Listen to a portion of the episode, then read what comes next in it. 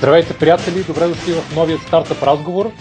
Днешният епизод е арт епизод за арт стартъпи и изобщо всякакви неща, които са свързани с стил, мода и така, готино изпълнение. И не случайно ни гостува Стани Милев, който сега, от сега нататък ще го лейбълна, че е арти ентрепренюр. Така че ще остане това име за винаги. Добре, благодаря ти. Добре, не се ли приемаш малко като арти ентрепренюр с нещата, които си правя? Ами... Особено когато беше се облякал целия в жълто на Power of Youth конференцията в Фемен и каза, че това ти е жълтия период в момента, това му уби. да, да, да. да. може би по-скоро креатив, не? какво ще кажеш, по, по-глобално. много креатив. Истината част съм много арт човек, може би. Има адски много креативи. Креативи с лопата ги режеш. Докато арт... си е да си правиш изкуство, нали? да, да, знам, като си има предвид колко да, да съм бизнес ориентед, не знам всъщност. Нищо комбинираш и двете. Добре, да, така ми харесва. Опитвам, опитвам се да ги комбинирам. Да. Комбинираш, добре. А, стани, значи, обикновено в подкаста започваме с това да разкажеш с две думи къде си израст, къде си роден, къде си израснал, къде си учил училище, университет, какво си учил и как изобщо те, какво те накара да започнеш да се занимаваш с предприемачество. Добре. Ми, ще се опитам да разкажа кратко тази история, защото не знам колко е интересна. Обаче, а, така, роден съм в България, в а, Пазарджик съм роден, никой не съм живял там, просто там се е случило да са нашите, когато е станало. Е, много приятен град, не ти трябва кола за да живееш него. Обикалям го с колело чат пат. А, живял съм в София през съзнателната част от живота си, като а, съм раснал по кварталите. Така, в кой че... квартал в София си? А, първо бях в младост, след това се превесихме в дружба и сега все още съм си в дружба. Това е, както се казва, е, родното гето.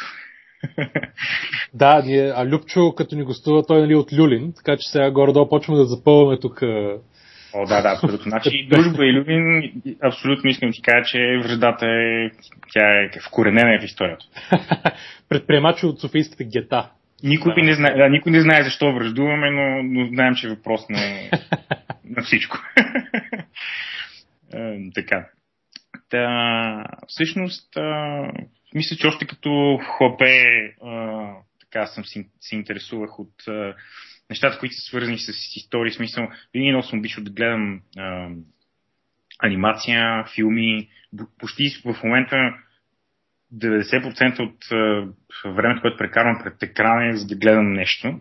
Още от малък, всъщност, първо започнах с някаква любов с книгите, след това филмите, нали, защото аз не съм чак толкова стар, не съм и чак толкова млад и ги помня там всичките първи анимационни филми, дето ги пуснаха по канал 1, преди да бъде канал 1 как сме се редяли да ги гледаме в 6.30, като ги пуснат. Кои, например? А, любимите. А, имаше много яки такива. Значи, космическите ни бяха най-любимите. Имаше някакви буревестници, имаше за някакви роботи, Волтрон, не си какви Е, имаше там и класически приема мечето, Ръспин и така нататък. Ама... А това е уникално с uh, Твизъл, Чуи Елби. Абсолютно, да. Имаше някакви такива орки летяха в самолети. Това беше много впечатлящо. А, ако седна и се помисля, сигурно ще сета всичките. Даже а. мога и някакви отделни епизоди да се сета. Ти сигурно значи си чел и на Дага едно време ще броеве. О, да, да, как? Даже е. имам някъде много хубаво. Но Sky-Fi до ден днешен ми е много любима тема. Та, така, всъщност, много години по-късно, и то даже наскоро, си замислих, че това, което наистина таки много ме кефи, в независимо от медията и дали ще е кино, дали ще е книги, е, ме кефи историята. Мисля, това е нещо, което много ме вълнува. И даже ако трябва също да се нарека предприемач някакъв арт или не знам си какъв си, бих си, бих си го нарекал някакси сторителинг. Защото това е думата, която всъщност а, ме вълнува и ме определя и нещо, което бих искал винаги да правя в живота си сега, утре, в други дни, колкото дни ще имам още. И така, всъщност, а, за мен е, предприемаческата революция сигурно е започнала, когато за първи път се докоснах до правя 16. И тия бяха някакви много антикварни машини, но тогава нищо подобно бяхме виждали. И къде си учил, между другото, в училище? Ами, значи учил съм тук, тук ги обиколих всичките квартални училища. Дружбенските. След това а, тук завърших до седми клас, едно, което е на 50 метра от нас. И след това кандидатствах, отивах да уча в 35-то, което е до римската стена. А, стига бе. То е до там, да сме учили ние с Ники. Съседното. А, така. Да, ние е, в економическия. Да, е, значи ритали сме футбол във вашия двор многократно. и обратното. Ами, имахте по-яки врати за футбол. Да, да, и по-яки кошове имахме също за баскетбол.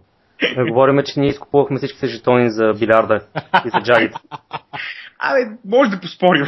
Това как става? Това беше много уникално име. То беше свинското ли беше срещу вашето училище?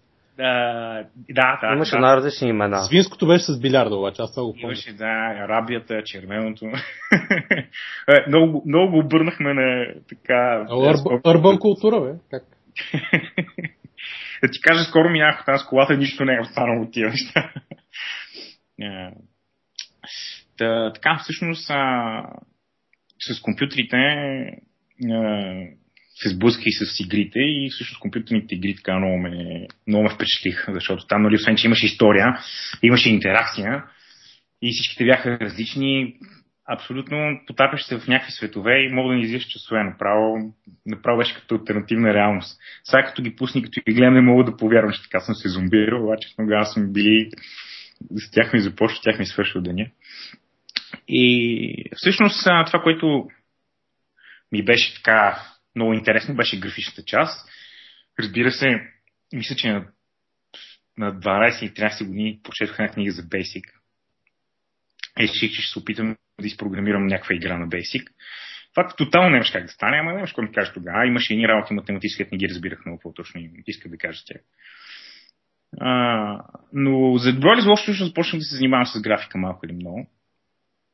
И не знам дали помните на Совейков как продаваха едни дискове. Оф. Крайен софтуер. И ако за 60 Ние какви истории имаме с... е, значи, Не само продаваха и разменяхме. Да, ние... Трейдвахме дискове там. Това беше най-якото. Ти, и, пом... имаше един, който, не знам стане дали ти направи впечатление, имаше един чичка, който всичките си неща ги записваше на, на златни а, фербатми ли бяха? Еми някакви златни дискове бяха и беше с камуфлажно облекло. Пич. Да, обаче всичките бяха, нали, сеща се, имаше едни златни с нали, позлатено се едно покритие отгоре. Май се ги сещам, да. Да, и само той имаше такива и всичките неща ги правиш, защото изглеждаше много яко. И той просто всяки, примерно той продаваше малко по-скъпо, беше си намерил такъв някакъв core value proposition, нали, да се разграничи от всички други. Отидеш, нали, прода... точно така, продаваш игрите и казва, ама извинявам, това е момче златен фербатим. Нали. Той ти го продавам и ти, нали, вече отиваш винаги при него да видиш какви игри има. Нищо всичките имаха от уния тефтери, дето бяха пълни дискове, винаги да едно да ти на някакъв нали, нормален диск, а другия да отидеш при... Ние го кръстихме Голди, естествено. да, нали, другия да отидеш при Голди и да си купиш... Еники си беше купил Full Throttle на Златен Фербатин, беше все едно си купил нали, Apple 2. Да, да, да. Горе-долу. Още си го паза някъде. Нали? Ето. Не си сигурен дали ще тръгне, но го пазиш. Да. Това са били наченките на, нали, на Value Proposition и на българският user experience на Словейков. Аз да ти кажа, поисварих един кашон с дискове. Не можах да издържа. Е, няма как, да. Но, както и да класиката беше, отиваш а, за коледа, като се видиш някакви пари, отиваш, взимаш един диск 50 програми, почваш всичко да инсталираш наред. Аз така правих. И, и да видя какво има. Нямаш, нямаш, как, смисъл, нямаш как да пропусна нещо, но имаш някакви пълни глупости, които не знаеш за какво са, обаче. Трябваше да тестват. И също така попаднах на първата си 3D програма, беше, казваше се Lightwave. И, и, и като видях какво мога да правиш това, в смисъл, аз може би поне няколко дни съм гледал абсолютно тъпо, защото нали, може да си представите, че една 3D програма, като я пуснеш и се появят едни координатни оси. Оф, ние бяхме така с 3D Max. Да, да, обаче, а, обаче аз попаднах на Lightwave, не на Max. И ще, видиш после какво става. А, okay, защото то си беше... Значи, те си бяха фракции. Значи, бяха нали, добрите, лошите, значи ните бяха студио, трия студио, другите бяха Lightwave, разбираш. И ните викаха, вие сте студио супер смозани, това за нищо не става, другите викаха, това Lightwave за нищо не става. И, и така, имаше много разцепление. Това само, че не помня да питам Ники нещо. Той по едно време, преди много години, като ученик, работеше в... Дали работеше в ММ телевизията по едно време? Не, не. Щях да почна да работя. Точно нещо беше с премьер. Обаче там. Аз премьер, а този, който беше основ, имаше едно момче, което беше главният дизайнер там, който правеше. Те бяха първите, които правеха супер готини нали, анимации, някакви 3D да, и сега. Да, много да. Е, да, ама не си го спомням как се казваше. Нещо имаш... беше, се водеше първия VJ в България. Ага. Някакво, тогава дойде този термин тук. Това правиш... някога, някога сигурно ми е минал пред очите, ама често казвам. Не мога да си го спомня сега как се казваше. Но той, да, но това беше за премьер, не беше за някои от тия 3D програми, нали? Еми той всъщност правеше самия пич, той правеше 3D неща и после през премьер ги, ги дооправяше. А, е, добре. Най-вероятно ползва много софтуер, защото тя, той... Да, но те бяха основните, нали? Процесът не ли не, в смисъл там така е, ползваш 100 неща, за да направиш едно нещо. Така е. Дори и сега е така. Да. Та така, всъщност и тази програма ми стана много интересна, почнахме да правим някакви неща, да, да я разкопавам много сериозно. А то е едно море, смисъл, там наистина се гмуркаш и може години да си загубиш. Така и като се, всъщност, така се зарибих за да, да правя 3D неща. И спомням баща ми как се праше, е, аз ти си играл в нещо да направиш смислено. Да, знае човека, че после бизнес ще ми стане. А беше много тео, брат, че аз изпомням, ние с Ники тук също тренирахме върху 3D Max и като направиш примерно едно... Той не беше Max тогава, беше само 3D Studio. Да, 3D... 3.5 примерно беше. Да, имаше. Да. То беше ужасно човек. Да, от първите, но аз спомням как пускахме, правиш примерно едно надписчи и правиш ефекта дето да гори, нали, прави огъня и той да е едно да и гори. Това дена се рендваше на твоя... Да, на Pentium 75, който беше супер бърз тогава, нали? Се рендваше точно примерно ден и нещо и беше ужасно неизползваемо. Абсолютно, абсолютно. И накрая, и накрая излиза някакъв щит. А не накрая беше примерно 8 секунди, разбираш, и, и обаче като стане си супер горд, обаче ти си трябва да си го реднал примерно 3-4 пъти, защото през това време някакъв бък излезе или примерно кажеш, ей, това забрави да го променя, това забрави да такова. Точно, да. Е, това беше класиката. Класика, да. Нали, ти, виждаш, ти виждаш как всъщност се рендва пиксел по пиксел и някъде по средата виждаш как си го усрал. Да, да, ужас, ужас беше. Айде пак. да, така си беше. И всъщност тогава някъде по това време се появи интернет, се разбира и dial На кой, на кой провайдер беше ти? О, значи в началото бяхме с някакви карти на бета такива, дето ги триеш и там 5 минути, 7 минути, 10 минути звъниш на един модем, на някакъв телефонен номер, който ти хенгва на всеки 30 секунди, защото първоначално телефона беше импулсен, нямаше а, нали, не беше такъв дигитален, беше аналогов. И той хенгваше постоянно. И освен това, качеството на данните беше ужасно. Абе, помня си, че примерно нещо от сорта 7 7 килобайта в секунда да се направя скорост. Не, не, да. тя скоростта беше ужасна и дропваше много, но телефоните не бяха импулсни. Тоест, ти ако веднъж успееш да хванеш добра връзка, докато някой не ти отвори телефона в другата стая, примерно, ти можеш да си седиш вързан с дни и да ти струва един импулс. Да, да, точно така. Имаше, имаше го тази да в началото. Да. И след това ги направиха да са съвечени. Само нали проблема беше, че ти вземаш на цялото семейство телефонната линия. Е, няма значение, то ти седиш през нощта хората. Да, да, за през нощта, да, за през нощта, да. И, и а, евентуално и на съседа, която бяха дуплексните телефони. Да, да. Това беше много, много, много, много добро. Бука е нов да ти каже и не бяха дуплекси. Просто, а, а Ники, помниш ли момент, в който а, тук докато вилнееха уния пичове с край, крадените, не с кредитните кредитни карти, ами с кредит, а, с генераторите. Да, да ние генераторите. генерирахме. Така, и си купуваш и си правиш акаунти в CompuServe и в един момент имаш някакъв, нали, обаче го прекратиха това, защото стана ясно всичките акаунти са с, нали, реално не, не, не, карти, да. фалшиви карти, да.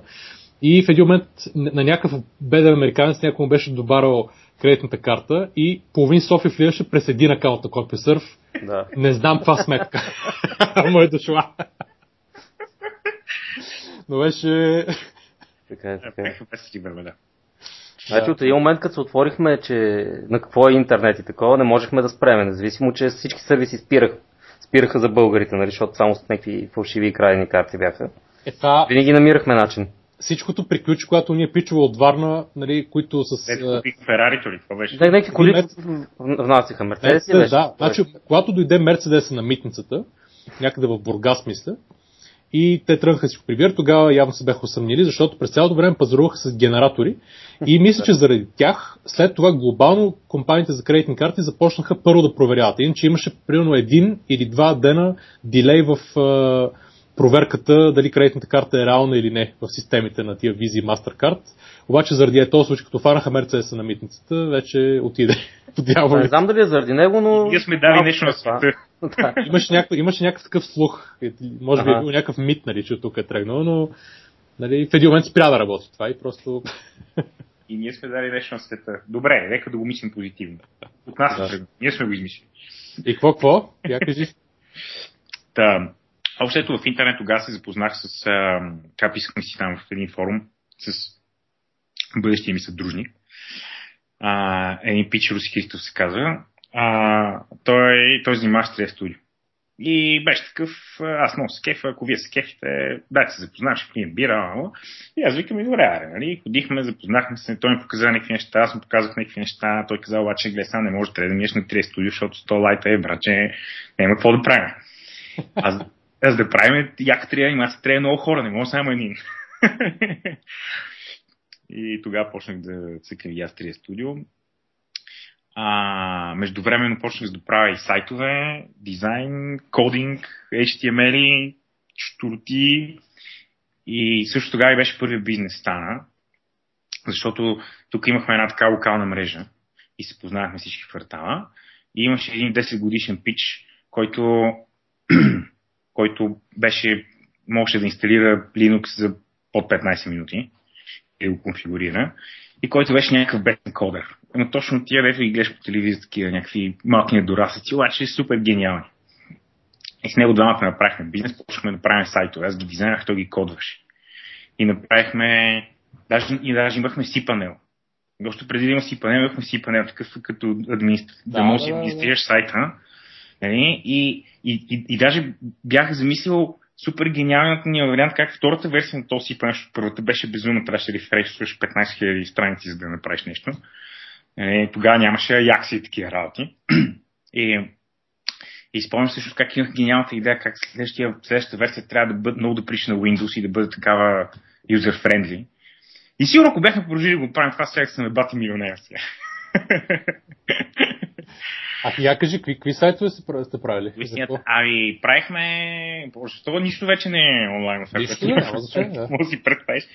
Но аз а, тогава поработих всъщност единственото време, в което съм работил за някой. А, беше, че направих едно лято в а, а, програмата за развитие на ООН. ПРООН, мисля, че се казва, UNDP на английски. А, те си търсиха такъв някакъв човек да им поддържа сайта. И аз тогава направих някакъв много иновативен approach, защото направих една страница и, и която пише, нали, абе, ако сте каснали тук, аз се появам за тази работа и скит сега тук какво мога. И те явно много се бяха скефили, ми се обадиха и отидох да работя там. Това ми беше първата работа и много си скефи, защото ми плащаха в долари. А Тогава времената бяха добри. Да ти плащат в долари. Това коя, година става? А, ми 2004 и трета и четвърта, нещо такова може да е. Да. Нещо такова не- май трябва да е. В този, в този диапазон. Значи аз 2000 бях в университета, значи... Ти къде си да, в университет? също? Бяхме, а, УНСС. Ага, окей. УНСС. Трябваше да... Всъщност бяхме приели първо в техническия, обаче аз казах, е, баси, как това технически е много, тук много ще ме кара да уча, да ходя някъде по-лесно. И, и, и тогава ме приеха маркетинга в УНСС, викам, май на маркетинг, сега е много модерно. Тогава беше много модерно да, да ходиш да учиш маркетинг. Защото още не се знаеше какво точно е това маркетинг. И, и като хора се описна в техническия и лелката ми разправя, е, вие сте на лесното ходите. да. Аре, нали имаше един лав, то може би още го има, но тогава го имаше преди 15 години, че нали, студентите от МЕИ в там почивките между лекциите ходят да завършват в УНСС. Да, да, да, да. Да ти кажа, по мое време, след това абсолютно е било възможно. Аз завърших в УНСС на абсолютен майтап. След, след втората година изобщо спрях да ходя, защото това беше обида за моя интелект. Аз така си мисля тогава. А какво си учил там? И то... Маркетинг, маркетинг. А, маркетинг. Ага. Учи маркетинг, направо беше... При Дуранкиев да не си бил? Дуранкиев, не. да. Класика. Сириус бизнес, брат. Е, как бе, моля той беше много така. Но, той, той беше много либерален. А той беше така много добре възприем, възприеман учител. Така е. И така, всъщност а, по, покрай ОНЕ взехме няколко такива поръчки, мога да ги нарека, които бяха в този сектор, мисля покрай ОНЕ. Тоест, представете си обществени поръчки, само че нали, едно ОНЕ ги разпределя и то си имахме някакъв шанс. Ние, разбира се, ги правихме за безумно смешни пари. Примерно, спомням си как а, отивахме... Аз по това време също почнах много да занимавам и с флаш. Това ми също ни беше много интересно. А, и спомням как отивахме и предложих да им направя един апликейшн на Flash, който тогава не викахме апликейшни, който всъщност трябваше да им показва там различни проекти, къде им се появяват по картата на България едно такова 3D работи чудеса. Но някакво много амбициозно. Аз мисля, че нямах никаква идея как точно ще го направя, защото то си беше бая кодинг. Обаче и, те, и, и там говоря с заместник шефката в ООН. Тя ме пита, добре ли, това колко ще струва? И аз викам, ми, колко да струва? И аз нямам никаква идея колко ще струва. И си мисля, 400 лева ще струва. Тя вика, о, да, с чип. И аз такъв, е, по дяволите, предсакат. значи имаше един период, аз се спомням, беше може би между 99 и 2001-2002 година, в който и аз се занимавах с а, някакъв такъв дизайн, дизайн, много силно казвам, но графичния дизайн на някакви сайтове. Yeah. Обаче на Photoshop. И беше някакъв такъв абсолютно, ако ми дойде някакво епифани, тогава нещо се получава. Иначе, нали, никаква структурна мисъл или нали, някакъв... Пробване на 6 филтъра. А, абсолютно, точно. Стане. Да, слагах някакви неща едно върху друго и после почвах примерно точно по 6-7 филтъра един за друг. Но тогава, тогава дизайна не беше много по-различен. Абе не, да, да, изпълнен, правих на, и бях много горд със себе си, с, правих сайтове за гейминг кланове. И тогава имахме гейминг клан, играехме много Warcraft, после Quake. Да. И правих за нашия клан тогава, и клан се казваше, който още не се е разпадна. Да, бе. Бе. Теоретично още не се е разпадна. А, и имаше един тогава куекърски клан, БГ клан, който също беше много известен. И дори в един момент пробвах, имах един познат приятел, да е Даниел, който беше дизайнер на Gamers Workshop. Да известно време и той е, после, той прави също дизайн и програмираше основните, но и добре рисуваше, талантлив нали, в двете насоки. Mm-hmm. И когато бях заминал да уча в Виена вече, той, след 2000-та година, нали, той тръгна да прави фирма с още момче, което е, нали, пак дизайнер. И се нали, имаш някакви идеи да се прави дизайн, обаче тогава, когато стигна момента да трябва да структурирано да тръгна да правя някакъв дизайн, нали, вече всичко тия отиваше по дяволите. а, но си спомням, че всеки сайт тогава струваше 100 долара. Да. Помниш ли? Всичко е сега 100 долара. Абе, ние като че ли се опитахме по-скъпо да ги продаваме. Примерно по 250 лева. Ма тази ви с прикъв курс. е, курсът не е бил повече от 2. Сега, да. това първите примачи. Е, доброто старо време, да. Да, между другото беше много диво и много яко. Супер беше. Не, знам, не знам дали максим... Сега като се, като се връщам назад времето и си мисля, че може би не съм се възползвал на максим, максимално от... А, тоест не съм осъзнал късмета в какво време съм творил. И със сигурност, примерно, ако наистина бяхме продължили да правим това с сайтовете и с администрацията, с а, първите, това бяха първите версии на PHP, когато работиме, сега, сега сигурно щяхме да имаме нещо много сериозно като, като концепция и като, а, като компания, но за добро и за лошо аз никога не съм урбувал на тези неща, винаги съм правил това, което ми се прави, за което разбира се човек си плаща скъпо и прескъпо. Обаче пък за сметка на това не съжалявам. Та, всъщност цялата работа се преобърна, когато на мене Руси ми се обади, аз не се бях чувал с него от много време. И той се обади и каза, ние тук с един пиш направихме едно студио за такива за а, компютърни на графика, ефекти за реклама ще правиме. Искаш да дойдеш. И аз бях такъв смисъл, много, много удобно се бях настанил в ООН, обаче като чух компютърна графика в студио и бях, давай, въобще се замисли. Да, да. И фанах си представите, отидох при ООН и казах, вие сте много зле. Естествено. А, по, по това време вече много се бях, как да кажа, бях се сблъскал за първи път с всъщност бюрократичната глупост. Това, това е една история, която винаги разказвам, която така много ме отрезви относно всеки такива организации.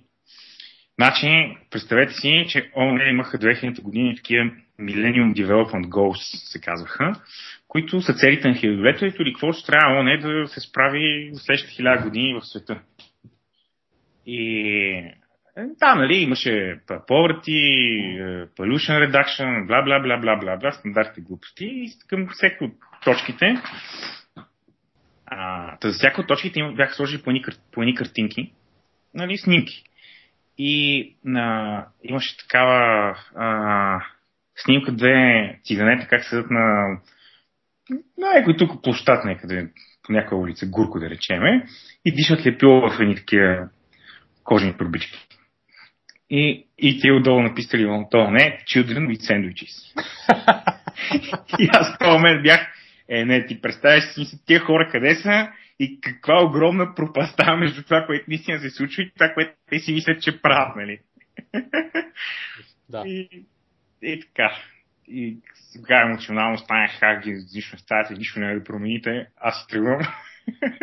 и те сигурно много се притеснили. И заминах да правя компютърна анимация. И също аз започнах като, като служител там. И поработихме един, два, три месеца. И аз към време погледнах и пичове казах, пичове, аз що ви стана съдружник. А как се казваше фирмата? Uh, Dynamate. Dynamate. Ага. Dynamate се казваше фирмата. Значи фирмата представляваше ние тримата с три компютъра. С три компютъра в една стаичка, която беше като за трима човека и три компютъра смисъл, представете си, че понеже беше на Ево Георгиев, таваните бяха по-високи, отколкото беше на широка стаята. Да, да, да. От тия стаи говорим. В едно... А, това беше такава продуцентска къща, които снимаха реклами. И те бяха едни такива стари пушки надфисаджийски, които познаваха правилните хора и правиха, снимаха доста реклами по това време, но нямаха никаква хабер от това как се правят визуални ефекти. И ние, нали, младоците, бяхме там, още отделна фирма, ама ще им правим ефекти и така нататък. А, така. И всъщност, нали, те ни бяха под, така, приели под крилото си. Но там ни идваха поръчки, защото нямаш как да вземем че някакви поръчки. И така направихме Dynamate. Аз станах с дружи няколко, няколко месеца по-късно. В смисъл, казах ми, баш, ще стана с дружник, така видиш, ще станеш ни съдружник. И разбрахме се кой, какво, що, как и така. И това беше всъщност първата фирма. Фирма, фирма. С фирма, печат, фирмена сметка, плащахме данъци и имахме счетоводство. Как си му реда, викаш? Как си му реда? Нямахме секретарка обаче, не беше как си му реда. и почнахме ние да бачкаме, правихме реклами, правихме единия от а, моите дружници, Жоро Врабчев, той беше архитект. И голям фен на 3D-то.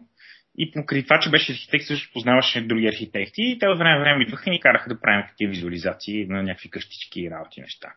Примерно, включително тогава Петър Диков, когато още не беше главен архитект на София, пристигаше с един лъскав месец тези пет мадами, разхвърляше ни проекти, ние правихме и триета, беше много лаче на цялата работа. И така, всъщност, това беше 2005-та, 6-та, ако не се лъжа, тогава някак се развива действието. И в един момент обаче тръгна да се случва големия бум архитектурен и тия проекти, както нали, бяха някакви малки и спорадични, изведнъж почнаха да стават все по-чести, все по-големи и почнаха да идват все по-сериозни мутри, все по-големи джипове, все по-големи пачки. Нали. И по-големи къщи. И по-големи къщи станаха комплекси, хотели, чудеса. И някакси успях, бяхме там на гребен вълната, хванахме бика за рогата, преместихме се в собствен офис, снехме още хора, взехме секретарка. Е, виж, най-накрая сте станали фирма. Най-накрая станахме истинска фирма. И, и почнахме да снемем така доста бързо, доста добре се получаваха нещата, правихме няколко ключови проекта. Сега като карам из Банско, още не мога да повярвам как съм го ги прати работи. Значи ти си виновен за цялата тази история. Не съм виновен, аз само съм правил картинките. И държа отбележа, че нашите картинки бяха по-хубави това, което се е получило Добре, да, и за, и, и за морето съм виновен. Да, абсолютно смисъл. Трябваше да правим 3D а, проекта на тия а, швейцарските на Иракли. Беше много, много тежко решение. Да. Те го спряха, бе. След това, ама след това го пуснаха, не знам какво стана. Ние вече бяхме разтурили купона по това време. Та, всъщност 2007 и 2008, 2000, до 2008 година правихме предимно архитектурни визуализации и направихме доста пари това. Мисля, фирмата стана 30 човека, имахме 500 квадрата Open Space Office, а, правихме някакви сделки, които бяха немислими за това да, правиш, примерно, да направиш 2 минутни видео за 24 000 евро, да речем. Ти там, там ли между другото сте работили с джобито? А, да, да, точно така. Ага, окей. Okay. Там, там сме работили с Жоро. А, той беше... Да, една друга история, май няма да разказвам много. Не, че ще, ще отплесем още един час. Не е особено лицеприятна, но всъщност 2000, края 2006 се появи един пич, който ни беше а, който беше клиент. В смисъл, той живеше във Франция, имаше някаква фирма тук, която правеше някакви такива подобни проекти на нашите. И понеже нямаха 3D, ние им поемахме нещата. И той дойде края на 26 и каза, бе, ние пичове, що не си тук мързнем фирмите, даже вече има и мърджинг сме направили, що не мързваме фирмите и да гониме големия европейски пазар и ние бяхме, ми давай да ги мържем и да гоним големия европейски пазар. А вие сте, все още сте тримата съдружници тогава, нали така? Да, да, и също той влезе, той стана четвъртия съдружник, а, неговите хора дойдоха, там почнахме да местим едни офиси, стана тя още по-голяма цялата работа, почнахме да работим за Франция. Тогава всъщност направихме много сериозни проекти, защото той имаше някакви връзки там в uh, Тулуза и околията. Примерно работихме за Буик Имобилие, които са вторите най-големи след Карфур във Франция. А, като такива, как да ги наречем, те не са холсейлери, ама нали, огромни хипермаркети. И включително имат и много други странични бизнеси, примерно само Буик имобилие, които са им uh, real частта, беше някакъв огромен бизнес. Правихме едно 3D на uh, примерно един, една цяла нова трамвай, трамвайна линия в Тулуза, което беше много штуро, защото всичко правихме 3D от Google uh, Maps, още преди да има 3D в Google Maps. Да, да, да. Uh, правихме неща, примерно за Boeing, не за Boeing глупости, измислям си, Airbus. Airbus правихме един клип за Crew Education. Някакви такива сериозни работи с готини брандове, готини проекти. Беше много така. Бяха много вълнущи времена. А, чакай да, да те върна само, когато сля... то сливане ли беше на двете фирми или просто нов съдружник влезе? С, в... Да, общо дето вкарахме Росен, четвъртия човек, той влезе като съдружник в нашата фирма и прехвърлихме всичките хора, които работиха тогава в неговата фирма, ги прехвърлихме към нашата. А, понеже... Името. Тогава сменихме името на Triality. Ага, окей. Okay. Triality.com, мисля, че даже още седи някакъв сайт, не съм много сигурен, няма погледна. Беше много, много секси сайт. А, а какъв беше смисъл? Има ли, ако може естествено, ако не е станало конфиденциално, какъв е бил valuation на нали, оценката на фирмата, когато е станало това? Защото обикновено нали, това е един вид някакъв liquidity event. Ами не, ние мисля, че тогава го направихме много по, как да кажа, a праста. Смисъл на такъв, че а, ние имахме, смисъл, той, той идваше с някакви проекти, с някакви, с, с някакво него си equity, разбира и компютри, хора, ноу-хау и тъна. Ние имахме нашето и общо взето ги събрахме на едно място. Не сме продавали някакви дялове или нещо, да сме ага. транжирали някакви пари. Разбираш, смисъл, нещата бяха много по-бейсик. А той като влезе като съдружник, вие просто продадохте част от вашите дялове на... Някаква част от дяловете, да. Да. А колко е бил поне, примерно, общия, общите продажби на, на, на фирмата след сливането? Смисъл, пред, а, след, т.е. преди или... Еми да, не знам, преди и след, ако искаш, мога да кажеш, за да се види горе. Преди нямам никаква представа, често казвам, не помня. В смисъл, знам, че а, след, а, след, след сливането, примерно най-добрата ни година, където беше 2007, имахме някъде към 300-600 хиляди евро оборот, нещо такова ще да е било. Да. А не помня съвсем точно цифрите, нали, но нещо такова в а, груби. А, преди това със сигурност си било много по-малко. В смисъл, нали, много по-малко. Било е, не, не е било наполовина, било още по-малко, защото те реално тогава бяха сините години. В смисъл, началото, значи 2006-2007 това бяха годините, където нещата наистина да тръгнаха. И да, ние да. комбинирайки, защото освен, че правихме яките проекти във Франция, нали, почваме да взимаме яки проекти и в България. Защото, примерно, ние правихме визуализации на, на Blex, това Калиакра горе, Калиакрия, което е в последствие стана. Смисъл, ние сме правили визуализацията за... Мисля, че проектът тогава беше над 50 хиляди лева. Само за визуализации. Ясно. Което беше вау. Нали? Те имаха те имаха 4 милиона евро кредитна линия само за маркетинга, сигурно. Да, да, на, да. на това. Така че, така че нали, тогава нещата се случваха. Нали, Виж, тогава пристигаше един пич с покъси гащи, с BMW шестица, нали, последен модел, ти не си виждал такова нещо никога. Преди това, гледаш като извъзне, мисля, че още в интернет не бяха пуснали тази BMW шестица, когато това се появи, с, с турба пари, човек, разбираш. И, примерно, плаща в 500 еврови банкноти, които ние след това никоя банка не ще ни ги вземе, защото то звучи несериозно. Те излезли чисто нови 500 евро и бъкнат се едно, сега ги изкарал от принтера. Да. Такива бяхме времената. Мисля, наистина такива бяха времената. И какво става накрая? И мисля, че тогава максимално успяхме добре да се позиционираме и да, и да, Да. и да, да вземем позиционно в момента.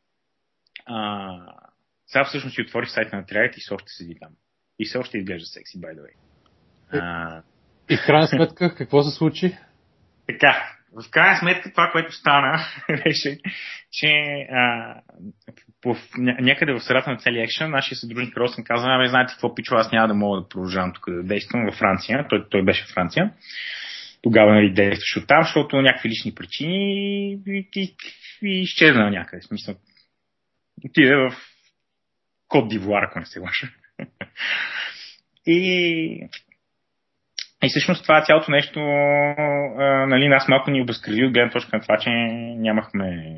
Тоест, това, което трябваше да се случи в Франция, не се случи в Франция. Не все пак имахме 30 човека, които нали, 3D-та, дизайнери, които са хора, които ну, харчат пари. В смисъл, кеш бънайте ни беше вау! О май гот! Да, да, абсолютно. Както си е нали, на една софтуерна компания, една, една такава на CG компания има абсолютно същия кеш бърнет, ако хората са добри вътре, които работят. А ние тогава бяхме взели най-добрите, смисъл на пазара, които имаше а, възможни, работиха при нас, мисля. И, и, и така, и всъщност това малко ни а, обърка плановете. А, последствие настъпиха, как да кажа, в смисъл, дойде 2008 година. А, все още имаше работа, обаче, нали, все пак, защото ние бяхме в бизнеса и така имаше някакъв балон, който, който се задаваше, който нямаш как да го пропуснеш като си там и като виждаш за какво става въпрос. А, това някакси се изкомбинира с, а, с завръщането на Росен. Имахме някакви преперни, кой как трябва да, да, да, да води компанията. Тогава аз бях там CEO или каквото ще го наречи, General Manager. Хончо. Кое- което беше много смешно, защото аз на 24 или 5 нали, станах General Manager, беше много смешно, защото нали, до предния ден съм седял, съм правил 3D и от утре ти си General Manager и аз бях такъв, а, чай сега да вия в Google какво прави General Manager. Нямам никаква идея какво трябва да правя. И какво? И на първото нещо, което направиш, а, нека целият тим се съберем, бих искал да споделя визията на компанията и да...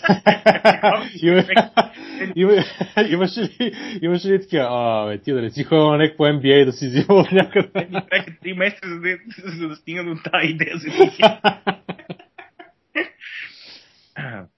Не, поръчахме да пачкаме много хард. Смисъл, отне и доста време, за да разпределим някакви задачи, да оформим някакви екипи, а, правихме а, преорганизации. Вътре в смисъл, минахме си по трудни начини и аз ки много научихме. Между другото, за мен трябва да ти беше ама най-най-яката школа ever. Значи това да направиш фирма, да я дигнеш от примерно от човек да я дигнеш до 30 и след това да я, да я потрошиш е просто the best university. О, не, не знам как да, да го кажа, в смисъл не мога повече да го натърта от това, което, че след това отидох MBA да уча и, и те можаха ми кажат нищо, което аз вече не знаех. Аз сигурно мога да им обясня още някои неща. За това как реално се, случват нещата на практика. Като си ги минал и си ги видял. Така, и после какво? Така както идеята. И всъщност това там, докъдето стигнахме, стигнахме до един такъв момент, в който а, трябваше или, нали, смисъл ние бяхме двамата с а, Руси тогава бяхме хората, които бяхме по-активни, т.е. работихме в компанията, той се отговаряше за техническата част, аз ходих да на продажбите. И така се бяхме спрели нещата, а другите ни двама сътрудници, Жоро и, и Росен, бяха по-оф нали, цялата работа. А, и така станаха нещата тогава, че трябваше да решиме, т.е. трябваше да се разделим по някакъв начин съдружнически. И един вариант беше ние да изкупуваме дяловете на другите. Другия вариант беше другите изкупуват нашите дялове. И всъщност Росен тогава ми направи предложение, вика, да, искаш да купа дяла. И аз си управлявам фирмата и си праща каквото искаш. И аз си викам такъв ми...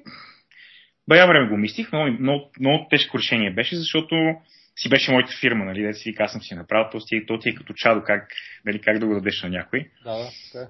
А, но тогава наделяха нещата, че реално седнахме, направихме сметки с Руси и, и видяхме, че дори в смисъл да влезем в целия филм да изкупим дял, което трябваше, което значи да влезем в някакви банки, кредити, чудеса. Нали, с а, е, как да кажа, expected cash flow за напред, просто няма да мога да, няма да оправдаваме тази покупка. И също така, а, март месец 29-2008 година оставах без работа. Направих първи си successful exit. Е, ти, ти, ти си оцелил кьоровото направо с този тайминг. Дали? Погледнато назад, естествено. Не мога да ти опиша смисъл. Нали, никога, съм, никога съм се чувствал късметлия, но мисля, че тогава имаш известна доза късмет. Нали, нека да не сме виждали нещата, но нали, никога не си представяш, че така ще се продъни пазара, а то, а, а и, а, нали, въобще не говоря за финансовата, световната финансова криза. Това не съм имал никаква идея, че ще има нещо такова. А, но по-скоро, по-скоро пазара, т.е. големите инвестиционни проекти в България ми се струваха малко криви. Нали, Франция пазара не беше перспективен, защото нямаше как да го разработвам от България. А, се оказа. И, а, и всъщност аз си мисля, че просто ние няма да можем да изняним тук, където сме. Или ако трябва да извиняваме също, нали, трябваше да се кътни фирмата на половина, много, много неща трябваше да се променят. И, и така, това, което става след това 2008 година, аз просто гледах и не мога да повярвам. Да, да, ти си мигал на парцали сигурно, една, една година след това. На парцали, да.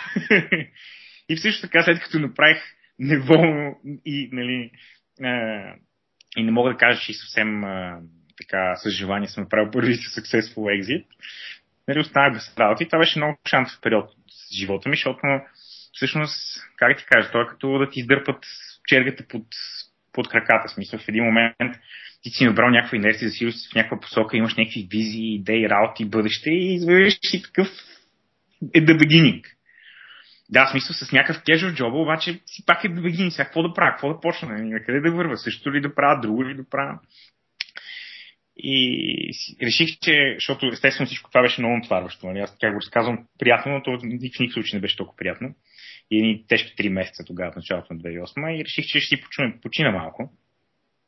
Да има някакъв кулдаун, за да ми се почисти главата, да ми минат всичките емоции. А, особено негативните. И между другото, аз до ден днешен съм, а, съм съдружник в а, ти с, а, ако не се лъжа, 2 или 3%. Те... Не знам, но да, ще, ще да я проверя. Те какво са, какво е останало? В смисъл, защо са ти останали тези 2-3%? Ами, а, защото това беше опцията и всъщност аз реших, че що пък не е смисъл, ако пък нещо стане от тази компания, защото нямаме един 2% от нещо готово и successful, бил, нали, било ми на началото. Да. Малко сантиментално така го направих. Да. А, реших, че тия 1-2% няма да направят кой знае какъв дифанс в, а, нали, в моят, моят уелтнес. Така че така че всъщност а, реших да си ги оставя. И така, и всъщност а, едно така безгрижно лято, мисля, с много почивки и с много малко работи. Естествено, аз през мен минаха над 30% от приходите на, на компанията и съответно аз имах клиенти, които продължиха да ми звънят. И че това правихме някакви проекти, такива фриленсърски начала, нали, обай се някой, отидем, продадем нещо, намерим някой, свърши го, завъртиме нещата. И всъщност аз открих, че това също не е никак лошо като, като комбинация. А, мисля, че много се бях играл на, на това абе дай да правим корпорация, нали? Много ще е яко, ще имаме отдели, ще имаме шефчета, ще правим митинги и някакси исках всичко да стане много по-пиратско и по-бейсик и по-грубо. И всъщност реших, че ако ще направя компания и каквото се занимава тя, тя трябва да е някаква много такава анархистично насочена. Тогава четях някакви неща като е, тези бразилските пичове, как се казваха, дето управляваха чрез енерки. Чрез кое? За Сел, Селмер. Чест, сега ще го погледна, че ми е интересно. А, имаше един, е, една Семко се компанията. Бразилска. Една, то е много интересно. Да, Рикардо, Рикардо Землер. А, то е много интересен кейс, бизнес кейс. Рикардо Землер се казва Пича, а компанията се казва Семко. Тя е бразилска компания. И тя е така family company, бащата завещава на сина на този Рикардо, който в принцип не е бил някакъв много заинтересован, обаче в един момент реши да си направи експеримент.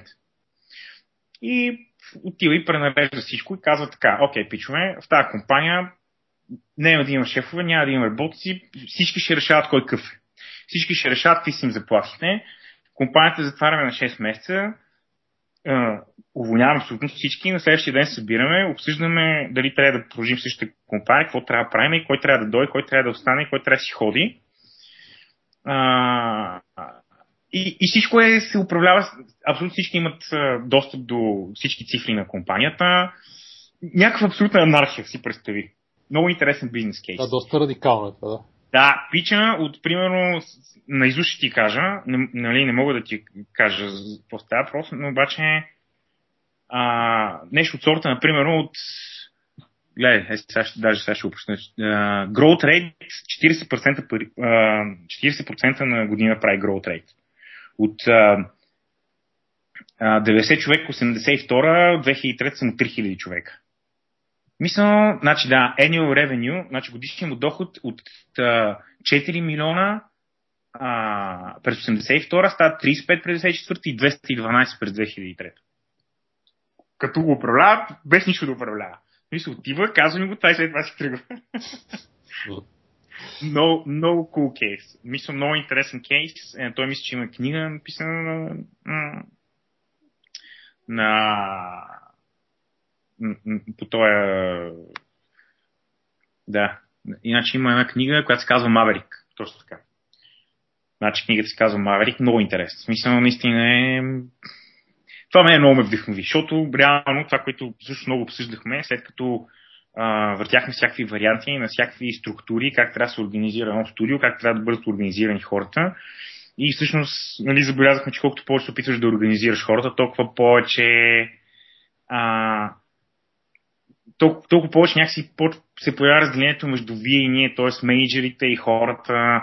А, целият креатив процес се разваля до това, ами аз свърших моята работа, какво ме интересува, че другите не са, нали, че продукта не е станал.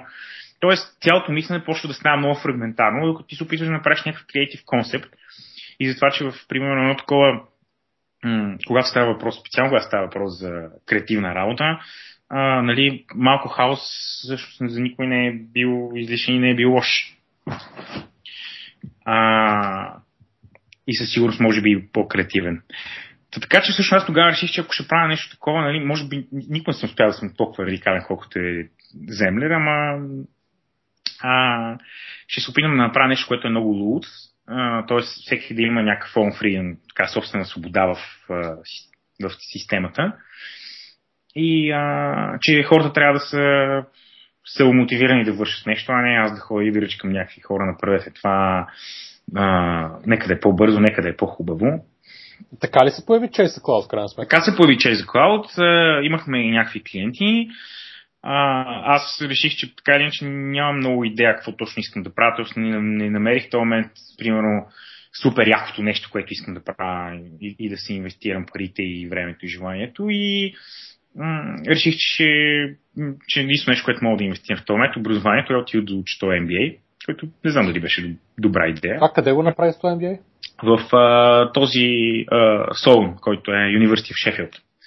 А, което е изнесеното, да, да. Такъв. Да, което е, е екзекутив. Това беше най-добрият вариант, защото реално можех да пътувам, т.е. ходих се от неделите да си уча. А през седмицата си бях тук да, за да си върша някакви неща, защото не исках да мисля, не исках да се отделя и тия само това да правя. Просто исках да, да, да отида на някакво място, където евентуално могат да ми дигнат левела, а да ми подредат всичко, което съм научил, така или иначе, и също време да почна да правя нещо друго. И естествено, какво мога, какво мога, какво мога да правя? Мога да правя visuals. И така, така се роди Chase Cloud. Мисля, Chase Cloud и от ден днешен е много такава фриволна структура. А, примерно, повечето хора, с които работиме в екипа, си имат собствени фирми, а, контрактваме т.е. всеки един проект, който взимаме, всеки взима някаква част от проекта, т.е. като бюджет, знае какво му възнаграждение, знае какво трябва да се получи. Тоест всички сме някакси много, как така, с, с равен старт. Всеки си има някаква отделна задача, знае какво трябва да направи, знае какви пари ще получи, знае, че ако не го направи няма да си получи пари, знае, че ако го направи за 3 седмици ще си получи парите на четвъртата. А, нямаме някакви заплати, т.е. не е такова на 20 числа, давай заплати, давай заплати, което от една страна ти дава малко несигурност, от друга страна обаче си почваш да се замислиш всъщност как си вършиш работата, дали не мога да минеш another extra mile. И сега на мен така ми харесва. Смисъл, Всъщност, не... кажи, кажи само с две, с две думи какво прави Chase Cloud, понеже ние не споменахме. Да, Chase Cloud всъщност, а, ами Chase Cloud ние през няколко метаморфози, какво прави Chase Cloud? В най-добрия случай това, което искам да кажа, че Chase Cloud разказва някакви истории и го прави по да, някакъв визуален начин, т.е. използваме картинки. А, към днешна дата, това, което за сигурност знам, че правим и много ми харесва, е, а, са така наречените Explanation Videos или иначе казано, имаш някаква компания, имаш някакъв продукт, ние правиме готин funky видео, което ти обяснява продукта, как работи, що е готин, как ще подобри живота на, на юзера, който го гледа в момента. И по този начин се опитваме да енгейджваме маркетинго повече хора на, на повече места. Онлайн. Тоест, в момента 100% всичко, което правим е онлайн. А, в началото правихме много реклама, телевизионна, това не, не е нещо, което искам да правя. А кога а, започна да работиш с, с, с Любо Христов от да, Христов Ефект? Ами, всъщност ние с Любо се запознахме в последната година в трети, 2007, 2000, да, в края на 2007. Любо ме контактна през едни мои познати. А, а, тя е... Само да спомена, Христов да. Ефект е реално а, визуално студио за, визуални, студио за визуални ефекти, което е базирано в Лос Анджелис и е нали, собственост на, и основано от Любо Христов а, и реално те правят ефекти и изобщо всякакви визуализации за филми, основно и са правили, нали, работили по супер много хитове. Нали, mm-hmm. Мисля, че Титаник, за Арго, за Аватар имат някакви работи. Не знам, поправи ако греша. Да, имат матрици, матриците и трите части и Лачовските много го обичаш и много работят с него. Immortal, смисъл Миси Смит. Но, в смисъл, хитове, ако влезете на, на christofx.com, там ги има всичките лиснати. Абе, много яки филми. Любо е човек, който е емигрирал преди 30, 30 години а, от България. Първо е отишъл в Лондон, там 15 години е работил като Visual Effects, минала по цялата тупчика. След това отива в Лос Анджелес и всъщност там основава студиото. А, той е познат на една моя позната, която е собственичка на рекламна агенция Swing и тя ни свърза. И той не се обади, ми ние са хай така, аз съм тук в България, да се видиме, търсиме си хора, т.е. търсиме си студия, които да ни правят ефекти. И ние го посрещахме тогава, правихме тестове, правихме неща. Много, много го ухажвахме, защото това беше нашия билет към голямото кино. Вау! В смисъл, всеки човек, който се занимава с 3D малко през живота си, поне веднъж за секунда е мечтал за голямото кино нали, така всеки си е мечтал за такова нещо и всъщност нали, изведнъж се появява един човек и каза, ами аз тук правя, съм правил ефекция на матрицата, вие какво ще кажете? И какво да кажем? Давай. Where do I sign, да? Беше, да, точно го беше много uh, смешно, т.е. беше много забавно, защото нали, ние нямахме абсолютно никаква идея всъщност какви са изискванията за качество, примерно на Холивуд. И когато почнахме да работиме, трябваше, решихме, че ще направим един тест. И направихме един тест, който беше някакъв китайски дворец, камерата така нещо движи леко, текат едни водопади, някаква такава много сирин пикчер. И много, много яко стана. В смисъл, много работа хвърлихме, изглеждаше като истинско. И супер доволни идва Любо в офиса и аз съм такъв, вадим там а, плазмата, пускаме, пускаме това и той гледа, гледа. А, пичове, тук само малко си личи тук къде, къде сте повтаряли, тук къде сте го пипали. А, тук, това са 8, 8 битови. Тия GPS от интернет ли ги взехте? 8 битови. Ами, значи тук нещо малко си закрашва цветовете и посочва някакви неща на екрана, където ние всичките се полими въобще не мога да видим за какво говори. Той е като, да, той е като хирург. Да, точно смисъл и какви пиксели всички сме такива се забили в екрана и се опитваме да разбереме къде точно сочи, какво точно не му хареса. И нищо да. Любо е много такъв а, разбран пич. А, в смисъл беше наясно, че ние така или не сме в час. И си отдели много голяма част от времето всъщност да ни научи и да ни покаже за какво става въпрос. И така, всъщност, а, малко след като запознах с него, ние се разделихме, т.е. разделихме се с триалити. Аз станах сам и... Но продължих си, в смисъл, продължихме да си водим някаква комуникация с него. И всъщност, след като аз излезох май, май месец, беше да, 2008 година, всъщност отидох до Лос Анджелис, за да видя там какво се случва. А, с него обикаляхме по някакви студия, ходихме в Digital Domain, дето вече ги нямам, но тогава бяха много големи. Имах 800 човека персонал. И отидохме там, говорихме с, а, примерно, той изпълнителен директор за България, за визуални ефекти, работа часа. Беше много звездно. Мисля, направо падаш в Лос Анджелис, в центъра на Холивуд, говориш с някакви важни клечки и направо е басика по филмите. Викаш, само ръцете не си си оставил на, на алеята на славата. Да, да, точно. точно. Беше много звездно и така. И също тогава даже правихме правихме, коряхме планове с Любо дали да не отвориме студио в, в България. А, аз правих тук поручвания, смятахме някакви неща. В крайна сметка това не се случи. Де, може, би, може би малко той не посмя да поеме риска, защото аз бях готов да влеза с каквото имам. И мисля, че щяхме да го пълнем аут. Може би е било добро решение, сега не мога да, да кажа. Но така ли е, че това не се случи. Това беше един, един възможен вариант, но не се случи и всъщност така си стигнахме да правим Chase Cloud. Като... С кой го направи този Chase Cloud? Chase Cloud си го направих сам. В смисъл, т.е. аз не го направих сам, в началото го направихме с Руси заедно, с моя колега, който също нали, е пуснат реалити. И известно време работихме заедно, след това той реши, че вече не му се занимава тези неща и се оттегли. Така че, всъщност, да, направи го с него.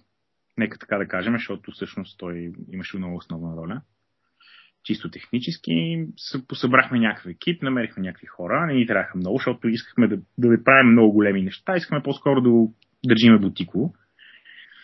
И всъщност тогава почнахме да правим много, много. Тогава почнахме да правим доста проекти за, за Любо. Той ни пращаше различни а, такива филми, кадри от филми, ние му помагахме. Обикновено правихме черната работа, той пипаше финалните неща. Тогава също си много научихме за това как се прави кино. Мога да кажа, че определено от него съм научил страшно много за това какво трябва да направиш, за да се получи едно нещо, като така, както го гледаш по филмите. Много интересно, между другото, това е много готино и за хората, които слушат, защото като го питах, защото ние сме си говорили с а, него на тази тема и като го питах защо, какво, какво според него е нещото, което което, което е, как, защо е успял? Защо той е успял, стигаме до LA, защо са го харесали и защо има студио и хората всъщност го канят и то, да работи за тях. И той това, което ми каза, вика, ами, защото, вика, ние българите сме такива. Ние правим от нищо нещо.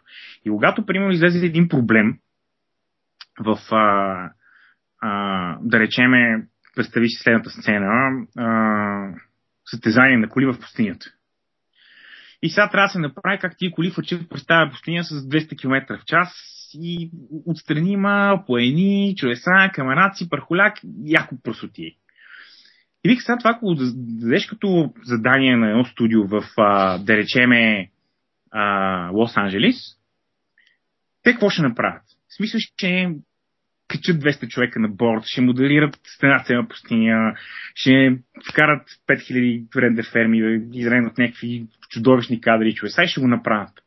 И, а мене българин, като ми накараха това да го реша, аз какво направих?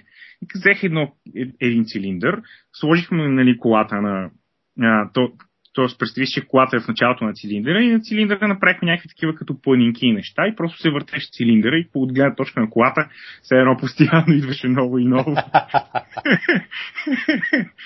и вика, защото ние българите, понеже никога сме имали ресурс и сме свикнали да правим от много малко много нещо.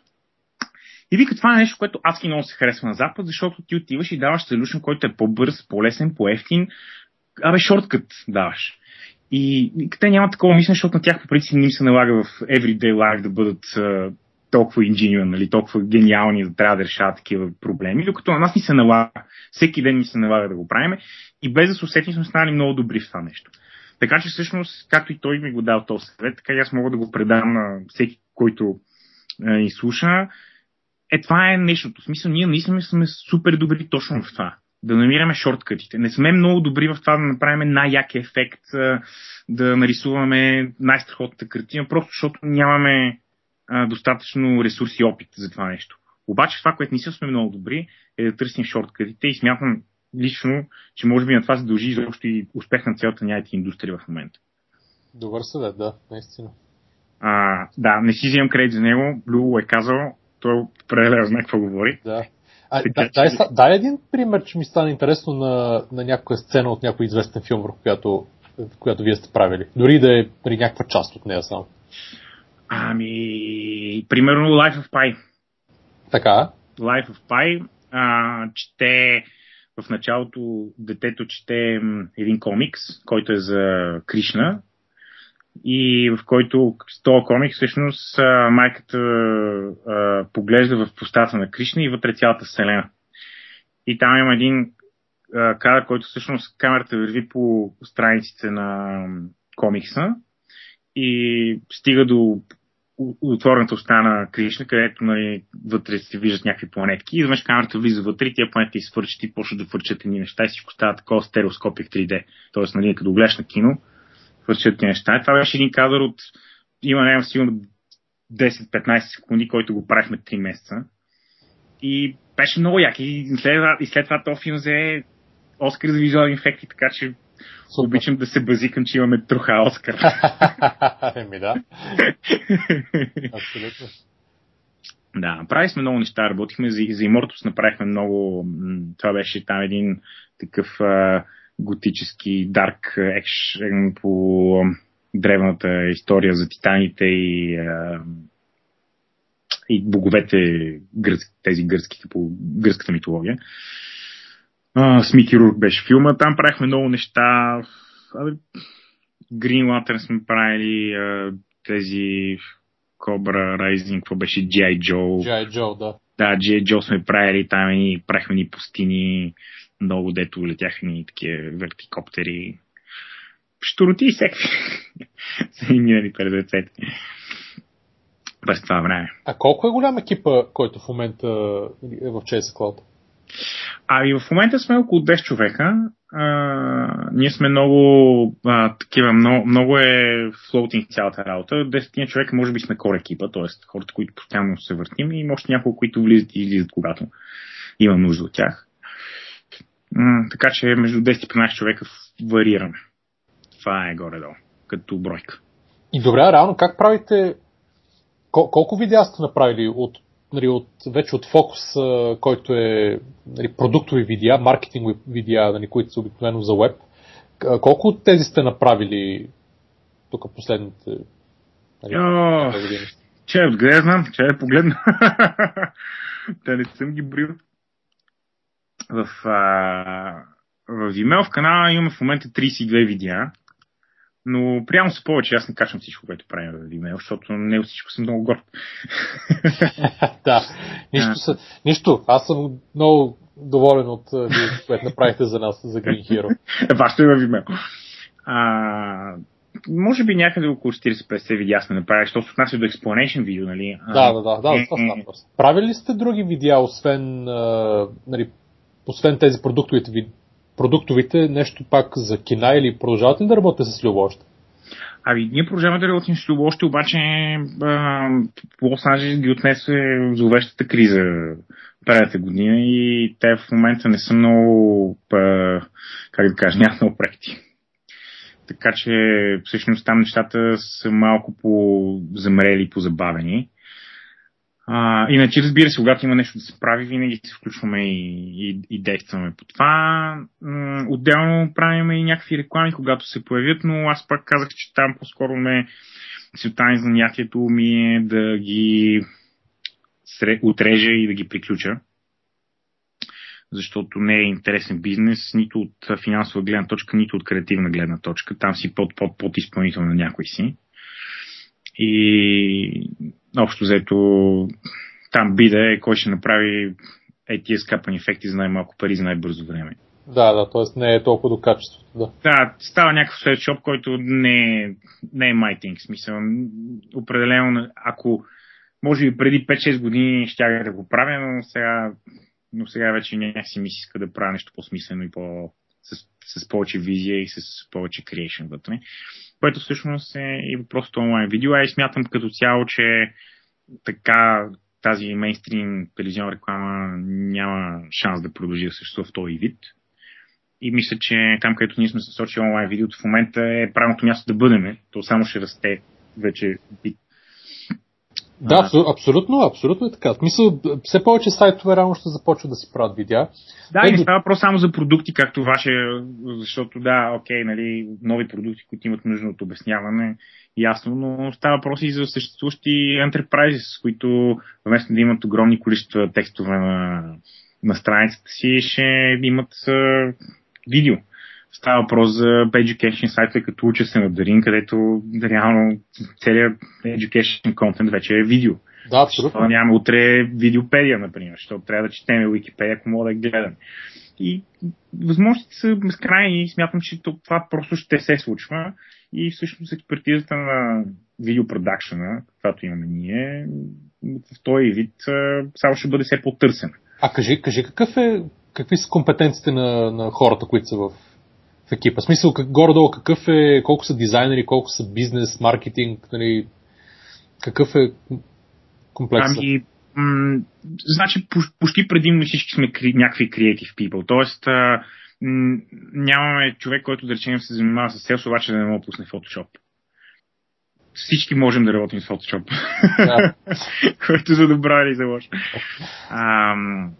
Значи, имаме а, имаме художници, а, двама, имаме дизайнер, имаме а, а, имаме маркетинг гай, който, който, който се занимава с а, project management, с а, Q&A, ако щеш и всякакви такива штуроти, които са малко по-организационни а, и по-свързани с визията за, на компанията.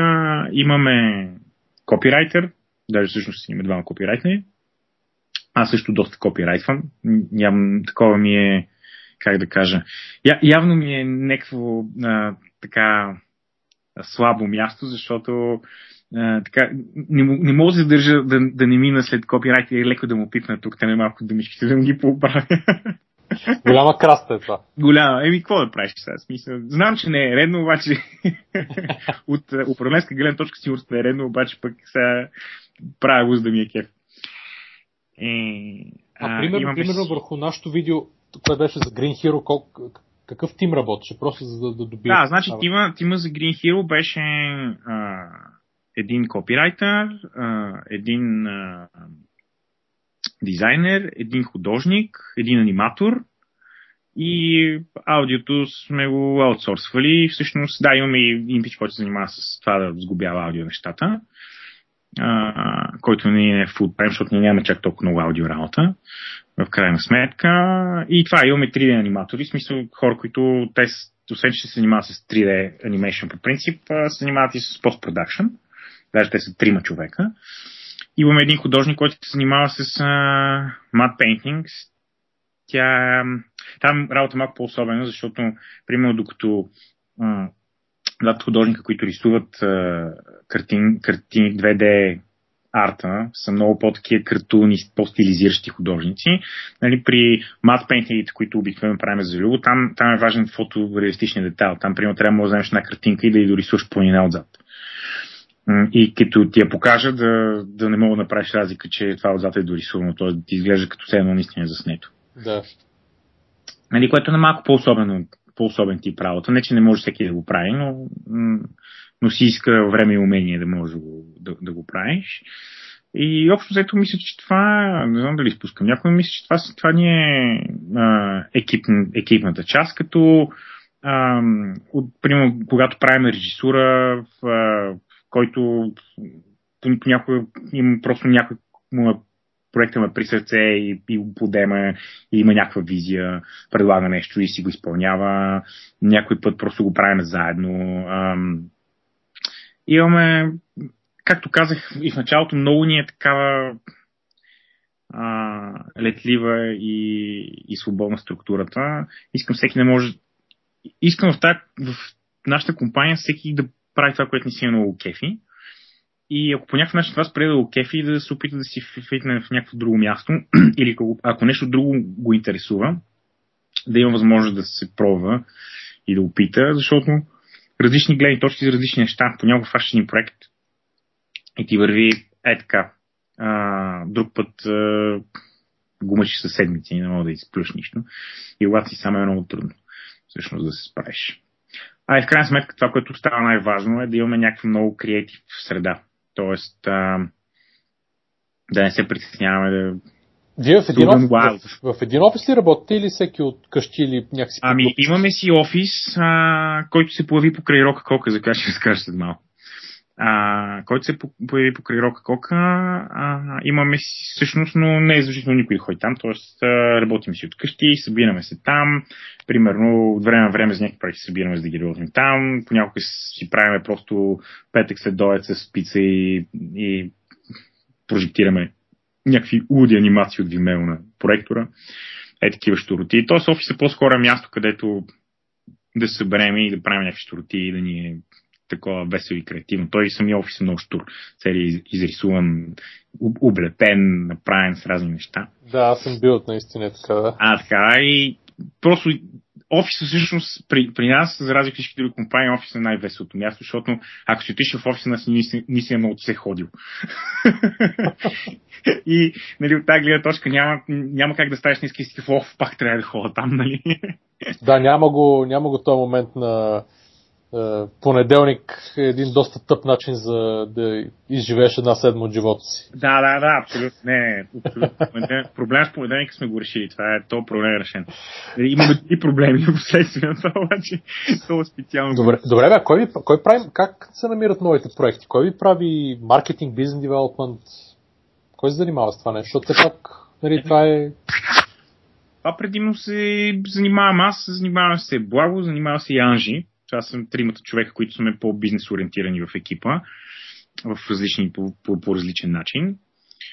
А, естествено, смисъл Ажи повече, смисъл тя е dedicated на Роха Кока, там повече работи в тази посока, въпреки че това, което е много важно да кажа, че ние сме много такива interrelated, защото в крайна сметка това, което правим с Роха Кока, това, което правим в Chase Cloud не е много по-различно, смисъл да, слагаме го в различна форма и го слагаме в различни упаковки и го маркетираме по различен начин, но, но, но с си ние просто правим ни картинки.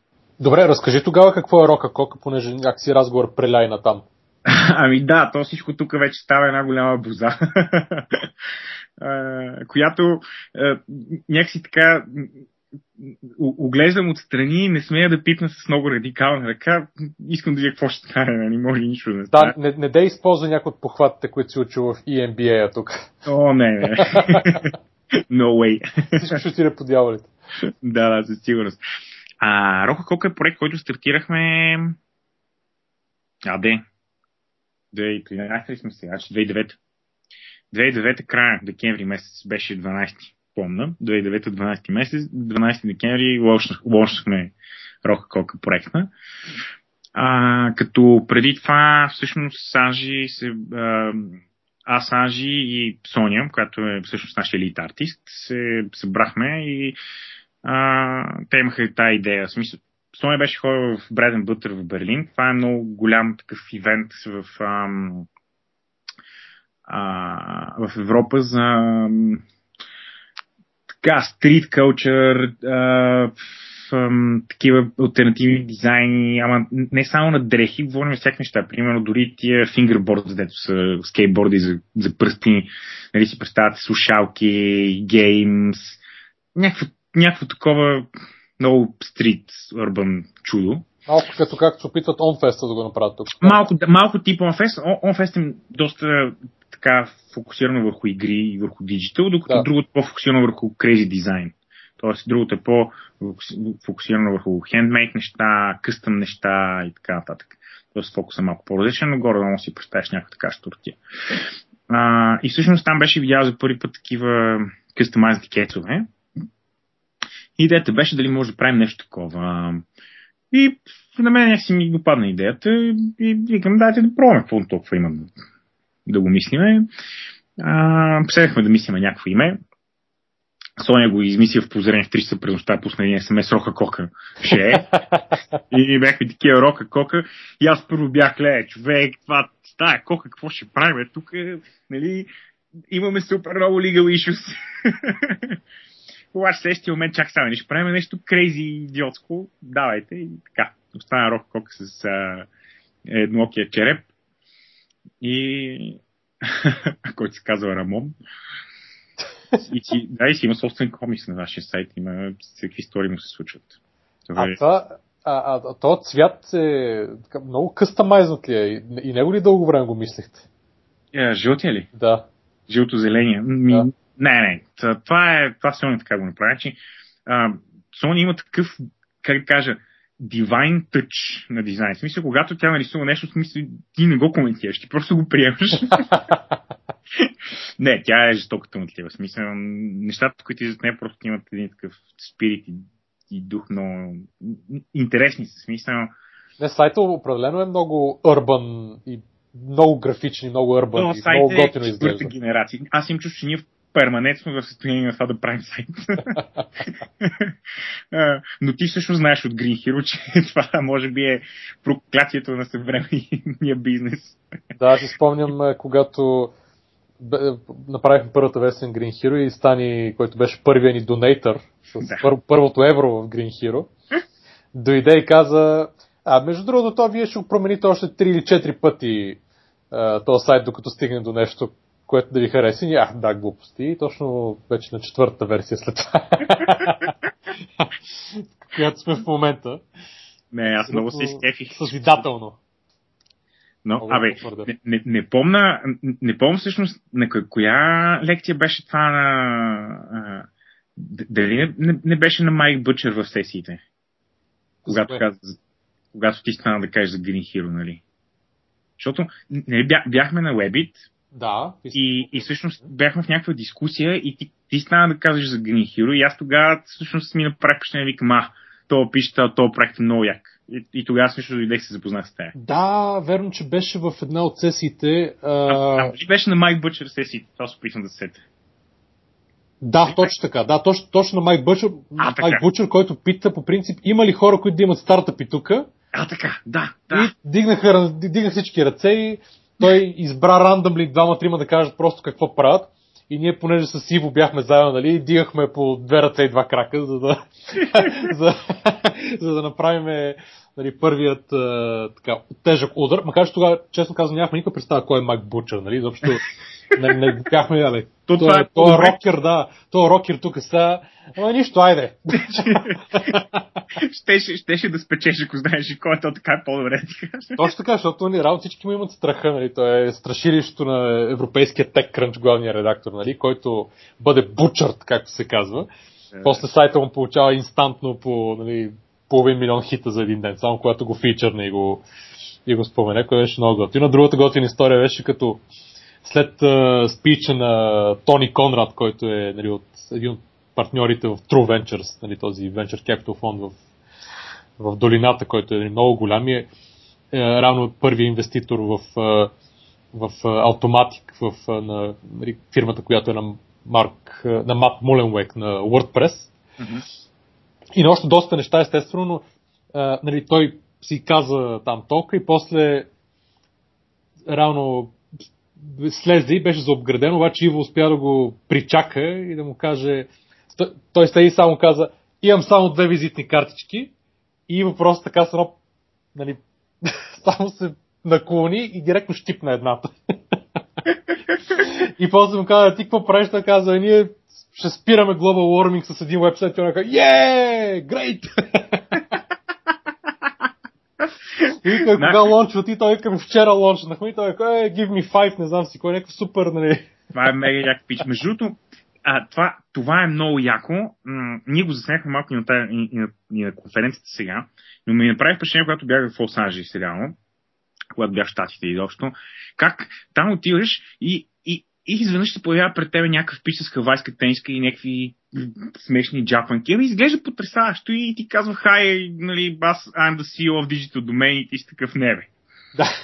И, и след това сега ти почва си говори с Топиш, той Топиш си говори с тебе като everyday job. Смисъл, няма никакво значение, разбираш? Супер, су, супер отворена култура. Супер е, отворени, да. супер такива готини, ако нещо мислиш, ще ти окая директно.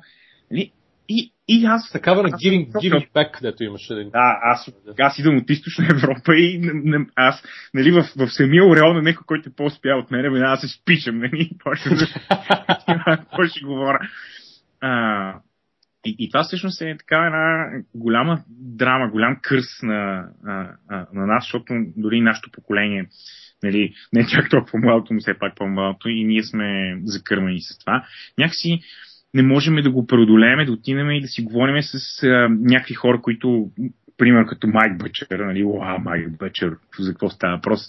Да, аз за Майк Бъчер всъщност казах, защото он ден на конференцията накрая а, от всичките твитове и от всичките постинги нещо беше достигнал до Майк Бъчер и той беше казал, е, каква е тази конференция в София, дет не знам за нея, бе. и, и, ние казахме ми, е как, ми тук ние правим вече с него година, една си, какво си? И Майк Бъчер ни фолва всичките в Твитър. Нали? Аз сега си дигам си телефона по едно време и гледам Майк Бъчер фолва в Твитър. Е, това е какво? Директно скриншот? да, имам скриншот, човек.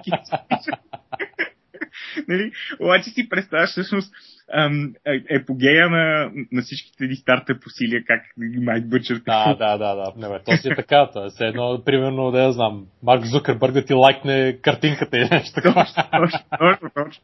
Абсолютно. Да, нали, така че покрай тебе много майка бърче ми се случва. ще видим какво ще стане.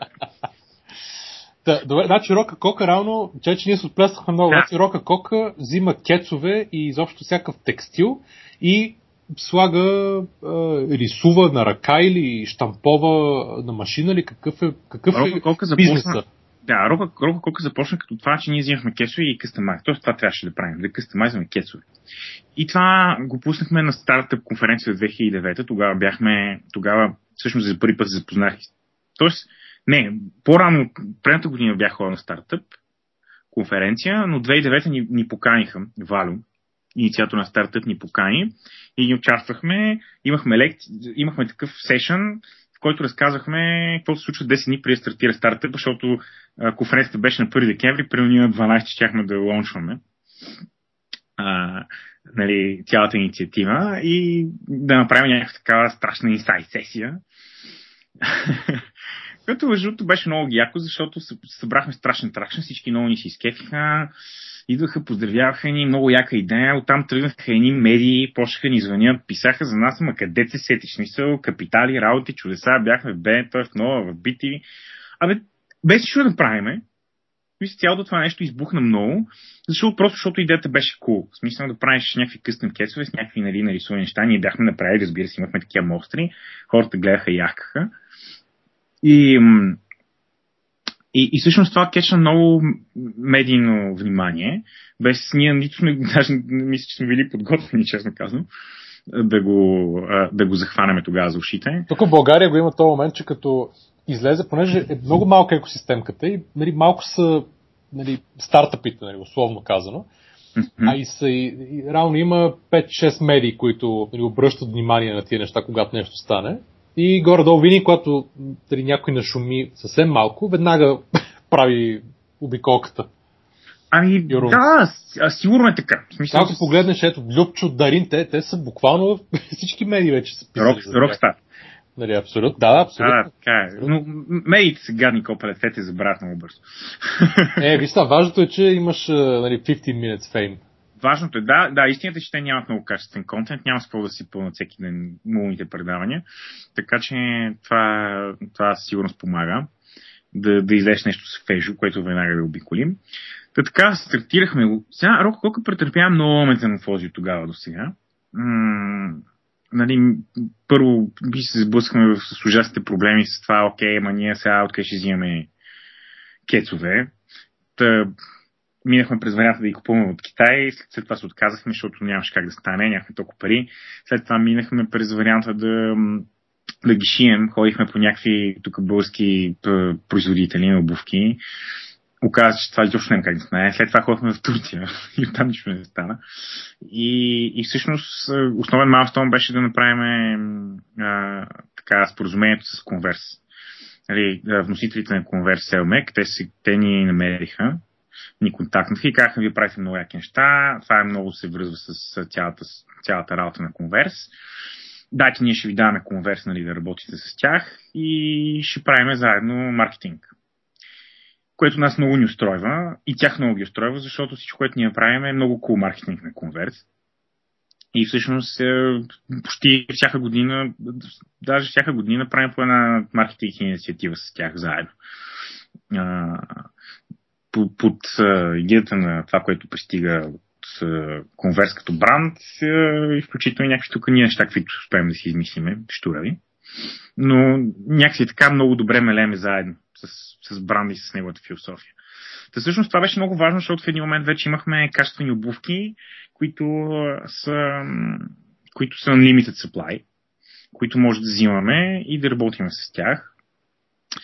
След това дойде основният момент за това какво ще правим, като ние трябва да ги правим ръчно, колко можем да направим точно, ма каква точно ни е услугата. Имаме някакъв премейд датабейс от картинки или всеки ще може да си поръчва различни неща, а колко точно трябва да струва, защото проблема с цената също е много важен, в смисъл самообразуването. Когато един кет, примерно на изходната позиция ти струва 100 лева, ти, ти искаш да го къстамайнеш и да го продадеш на един пазар, който не е платежоспособен, не, нещата не изглеждат много приятно. След това малко направихме завой към това повече да се наблегнем, повече да наблягаме към дизайн. След това почнем да разработваме дори продукти. Направихме Rock Cock Studio, всъщност, което беше идеята да почнем да продаваме и такива illustration services. А, стартирахме Rock Cock School, което пък обучаваме деца. Тоест направихме много неща и продължаваме да правим много да експериментираме с Rock Cock. И аз смятам, че това е много яко, защото точно този проект е абсолютно един never-ending експеримент. Постоянно правя някакви нови штуреви неща в Rockcock и това е толкова свежо, че просто не мога да ви го пиша. Това е да, да, да отидеш тази седмица в офиса и да видиш, че си измислили някаква нова пълна глупост, дето още няма никаква концепция как ще продаваме и на кой ще продаваме. Да, а, а реално до къде, на, на какъв етап е в момента на break-even ли е, нали, смисъл, издържа ли се? Ами, Rocket Cock със сигурност издържа. Не мога да кажа, че сме много хепи от това, което правим като кеш, но а, но, но за сега още къткаме, т.е. тук по-скоро става въпрос за, за големия потенциал, който аз виждам. А, като има предвид, че Rocket направихме изцяло на bootstrapping. В смисъл, че не сме цялата ни инвестиция в Rocket сигурно не е повече от 10 000 лева. Сумарно през годините. Сега смисъл трябва да го видя, нали? Но наизуст ще ти кажа, че нещо между 10 и 15 хиляди лева. Като това е абсолютно всичко, което някога сме закупили като техника, реклама и така нататък. И всичко друго е било от парите, които изкарваме и, и веднага обръщаме и наливаме обратно. Да. А, така че с много bootstrapping, много кърваво и, и мъчително. Значи всеки, който bootstrapва бизнес, трябва да бъде подготвен за един много дълъг, една много дълга и студена зима, да се каже. Да, да, да, абсолютно. И трябва хаслинг, изобщо... Така е, така е, защото bootstrapping е много, много тегаво нещо. Не е за хора с слаби нерви, в смисъл трябва да си много порит и много стискаш зъби, защото болката е така дълга и продължителна. А, примерно това, което ни даде сигурност глътка въздух а, и което не очаквахме, никога не сме планирали, но закономерно и логично в България се случва, че имаме много повече корпоративни клиенти. На, примерно, а, ако трябва да бъда честен, основният ни финансов приход за момента на Рохкока не е от крайни клиенти, а от корпоративни клиенти. Примерно идва и казва, а я тук ще ни направите ни 80 кета, нали, за тия наградки, я тук ще направите с Дано работиме много, много така close, правиме неща там покрай тяхното ДЗП. А, с а, правиме за, абсолютно за най-различни компании, големи брандове, за Subway сме правили, как вече колко кой казах, а, кой още е сега то, за KFC. То явно това е, явно това е пазараната. В смисъл много е, много е трудно от тук нали, да се прави глобален e-commerce на такъв нишов продукт, нали? Който ами, Абе, ние не сме се отказали да ти. Аз, аз лично не съм се отказал. Сега не знам. Другите какво. Другите, може би, по, по, по-прагматично вече искат да гледат в нещата. Но аз все още си мисля, че на Рок Кока основната и сила би била, ако може да достигне един дори тук локален европейски пазар да продаваме тия нишови неща, защото нашите продукти като качество и като визия по нищо не отстъпват това, което можеш да си купиш в UK като цена можем да ги пуснем поне 20-30% надолу, но дори не е необходимо. А, смятам, че можем да организираме дистрибуция, ако си намерим правилните партньори. Така че е, и, и ако продаваме на пазар като UK, например, къстъм кейсове с штури дизайни, а, мисля, че това многократно ще наскочи целият потенциал на корпоративния пазар в България. Добре, да, ама в крайна сметка, нали, бариерите за влизане в този бизнес не са...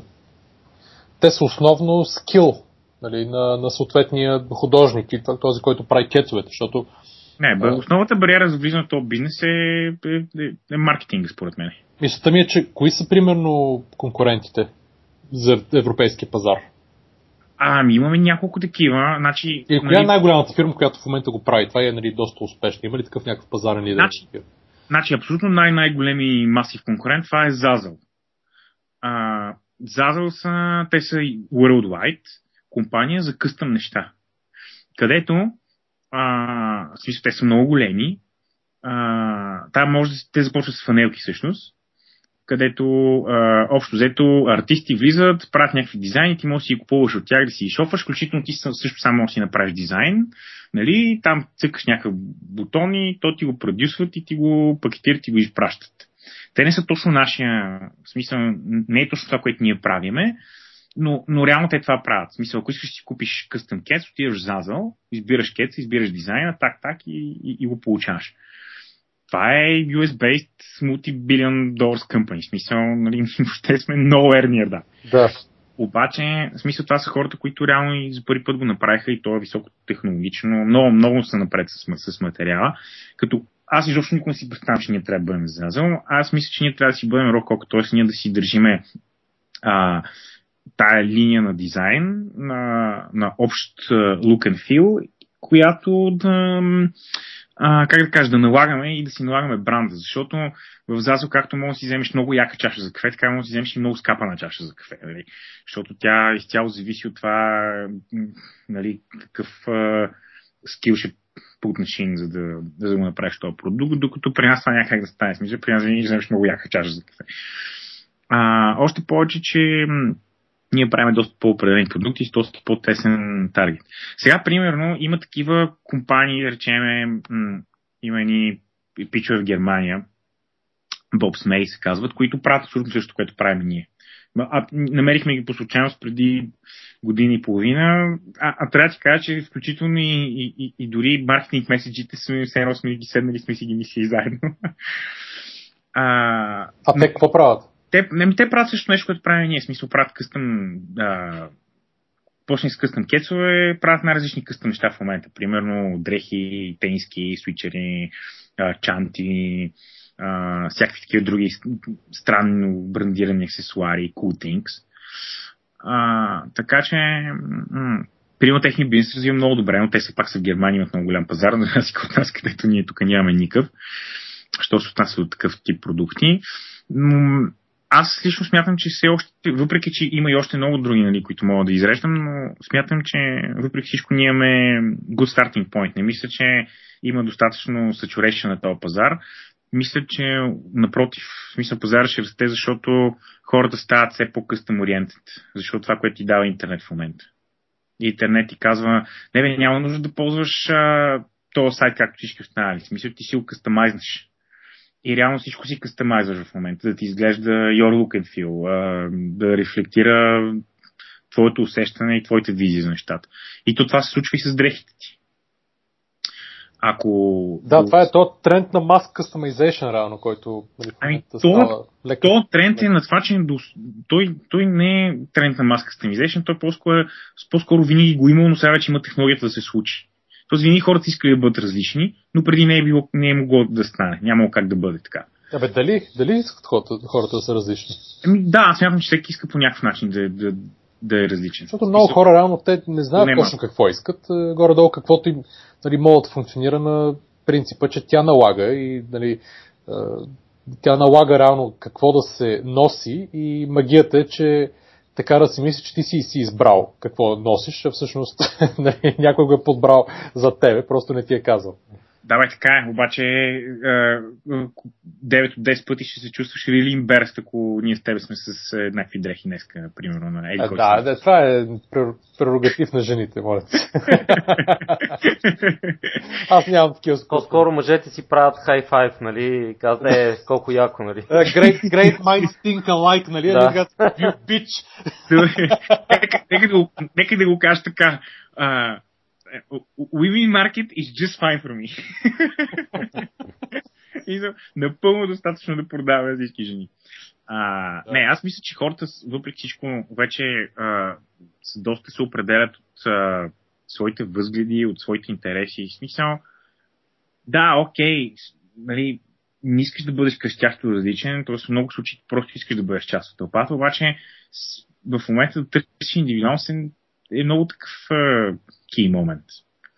И, и мисля, че това само ще засилва. Смисъл, в, един, в едно море от хора и в едно море в noise communication, се искаш да застанеш и да кажеш, ще, а, нали, ще, ще, с нещо ще ме помнят.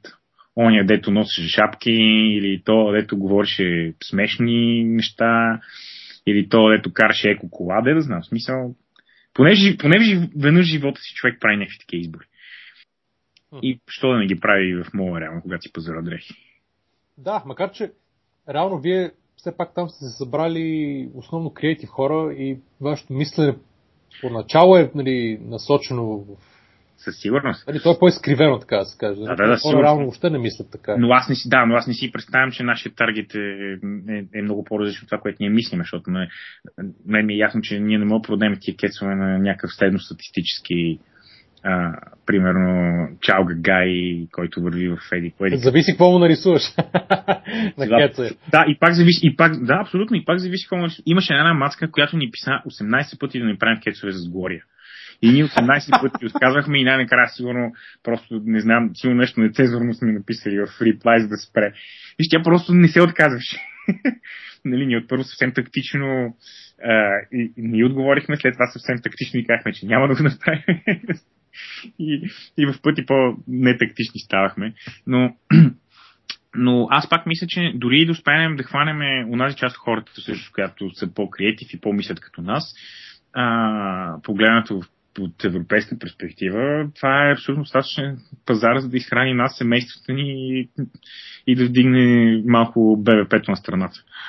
Е, абсолютно, да, но става просто, че то все пак е един от нали, нишовите e-commerce продукти да, да, да, за, да. Нишов, нали, за нишов таргет сегмент. Тоест, totally, totally. Да. Но не, не, не ме разбери грешно, никой не съм искал да правя мас маркет неща. Да, ясно, да. Нишово, нишово много ми харесва. Да, между другото, така ме навежда към нали, последната те, защото ние може да си приказваме още, нали, още поне 6 часа може да стане този подкаст. Но ми се ще да минем към един към гордо крайната фаза на, на подкаста, която е а, нали, имаме въпрос от, от Ники Янев от сайта entrepreneur.bg, който е най-добрата нали, така, онлайн медия, като сайт, в който се постат новини, събития и така нататък за предприемаческата среда и екосистема в България. Той ни гостува и предния, в предния епизод на, на подкаста. Но той, понеже не успя да присъства на стартъп конференцията, която се проведе сега в събота и неделя, а, и, и така каза, нали, пита, помоли Стани да разкаже с две думи впечатлението от конференцията. В смисъл, нали, не е нищо много дълго, понеже има много информация, много твитове и фейсбук и много каверичи, ще има и видеа, нали, скоро, но Горе-долу, понеже ти отвори конференцията с нали, една презентация на тема какви са трендовете, които ще дойдат в следващите години. Горе-долу, как ти се стори конференцията като част от тук екосистемата? Какви бяха основните точки от нея? И след това ще помоля да направим това, което ти призоваваше да, да става на конференцията. Ще изброяваш трендовете и, и нали, ще правим такъв fireside толк на, на, за отделните неща, нали? просто с по няколко думи, да видим дали ще, дали ще се получи. Но харесва думи, защото аз присъствах на конференцията и, бе, и така бях, макар че нямаше толкова много хора, говорим като публика, mm-hmm. беше много приятна и а, нали, всичките лектори, изобщо нали, то не семинарите ми, панелите, които се проведоха, и особено чужденците, но и доста от българите, имаше много интересни хора и много интересни истории. За примерно едната която много ми хареса, беше на, на Адъл Закут от Деспарк, е, нали, историята в неделя. И особено момента, в който е, нали, той разказва за първия си проект Open Buildings, който е нещо като социална мрежа за архитек, архитекти, нали, интериорни дизайнери и така нататък. И е, печеля тук в България на Intel, е, как се казва, Intel, Intel Challenge, Intel Challenge да. да. състезанието после no. европейските финали, там печелят и нали, получават право да отидат на световните финали в, мисля, в Сан Франциско или в Лос Анджелес, не знам къде бяха. Но в крайна сметка той си листва нали, проекта в Angel List и там един човек се свърза с него и му казва а като дойдете тук в Сан Франциско, ще, да ми се обадиш, искам да ми направите пич, да вие дали да инвестирам. Той се казва, че е създателя на sex.com и на match.com. Nice. Нали, което, дай, той показа една снимка, един такъв чичак с една риза, нали, такъв леко дебел, беше много най-смешно. И той му каза, добре, ама ние как ще познаваме, нали? Той каза, вие ще ме познаете, не се безпокойте, като ме видите. Нали, и кацат на летището и изведнъж в някакъв джип забелязват някакъв чичка в фанелка на България. Не, бе. А то се казва, че всъщност жена му на него била българка. Е, е, това, е, това е бурските жени са най-яките интерпренери. Да, сега тук го въпросът... който е направил точка на жена ме бурка. Въпросът е дали се оженил за нея, запознал с нея преди да го направили след. това е, е добрата е. история. Но така имаше много интересни снипет нали, от, и от неговата, неговата история. А, но и, от, и от другите истории бяха, ой, не знам, какво беше за тебе? Ти беше организатор, така че нали, ти беше малко в матрицата, но бяха основните неща, които бяха нали, много интересни и така, нещата, които хората трябва да обърнат внимание и да следят после във видеята, като излязат. Ами, аз да ти кажа, защото ние организираме конференция от 2010 Тогава аз се включи активно. И а, това всъщност е третата, която правиме. А, и мисля, че тая, тая определено беше най-лъската и най-така яката с като... Абе, нали, изглеждаше, че все си в България така, което мен много ми, ми хареса. А, сигурно сме имали конференции, които сме имали повече хора. Малко не таймахме добре, като че ли имаше много други конкурентни ивенти, които отнесоха голяма част от нашия таргет. Но за сметка на това пък всичките хора, които бяха в конференцията, бяха нови хора. защото ние винаги имаме и такива обичайните заподозрения и викам, аз ни лица, които всеки път се виждаме и се поздравяваме, нали, като някаква предприемаческа мафия сме станали. И, и този път беше супер готино, защото всичките 350 човека там, които минаха през а, залата този уикенд, бяха изцяло нови лица, което ми вдъхва доза позитивизъм, че сме успели да достигнем до нови хора и да зарибиме нови хора. А, за първи път правим такава, как да кажа, амбициозна програма. За първи път каним толкова много чуж... лектори от чужбина. Също за първи път каним лектори от чужбина, които им плащат на билетите. Те идват специално за нашата конференция.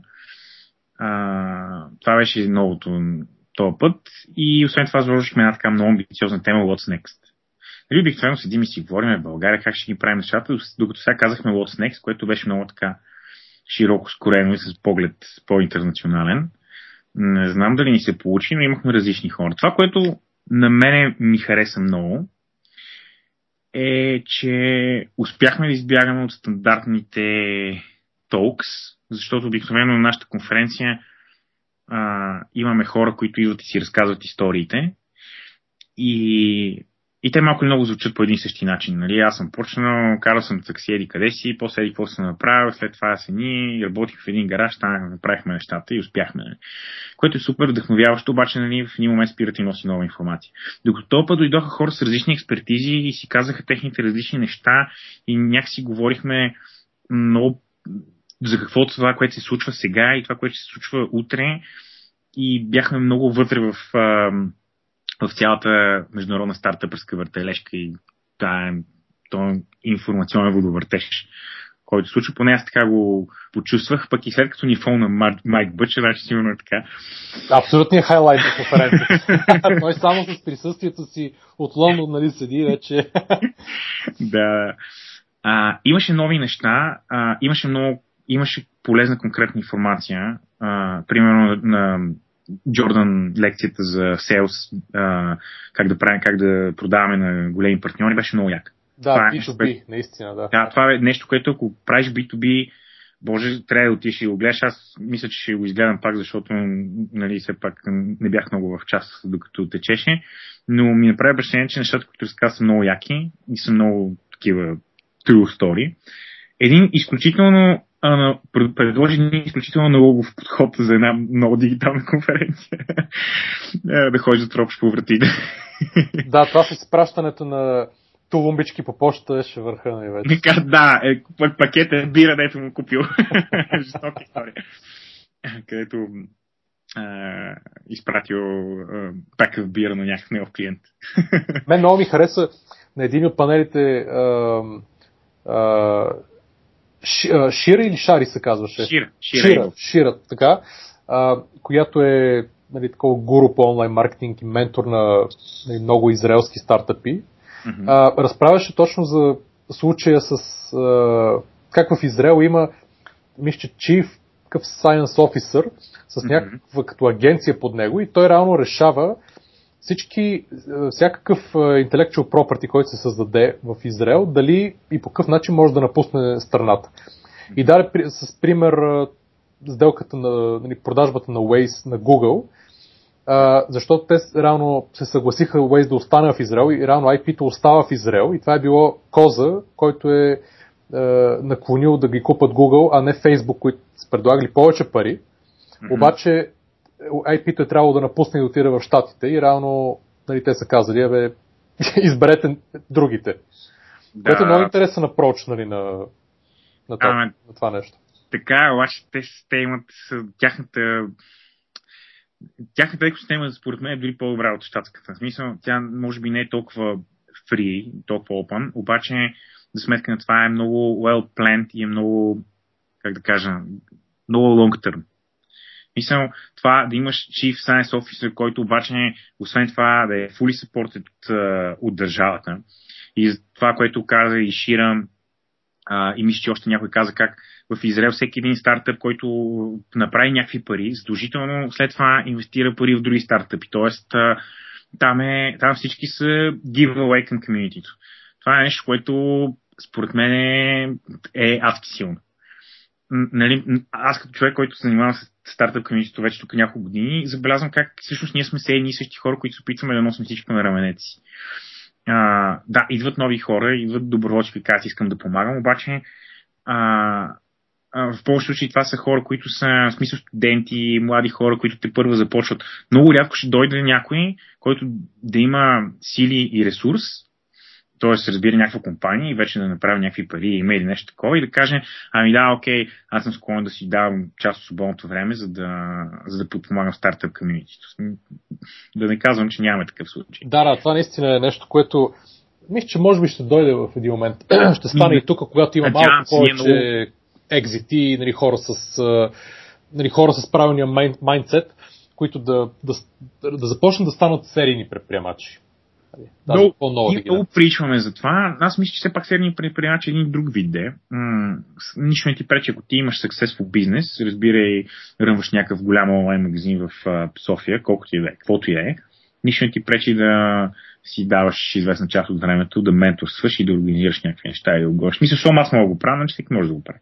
Нали, може би не с такава а, как да кажа, с така отдаденост и с толкова много време да хвърля, но то 200 човека да, да отдадат по 5 минути, а, нещата ще изглеждат по, по друг начин.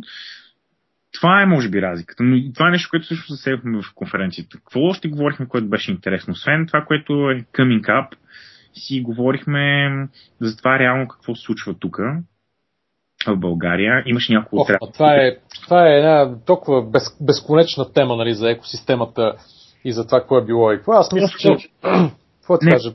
Това е някакси... Тук сме в един, в един момент, в който просто трябва да се остави време и нещата да си сработят сами. Да, да, сигурност. Аз това, това което не ми хареса, че всъщност, когато седнахме какво се случва тук, имаш някакви такива отрезвяващи моменти. Примерно, както беше Стив, нали, който ни каза, окей, okay, let's face it, смисъл нещата в България са така и така. Примерно, успеваемостта на second round funding в България е zero. Мисля, много е лесно да вземеш първите пари, обаче вторите пари никой не ги взима. Що?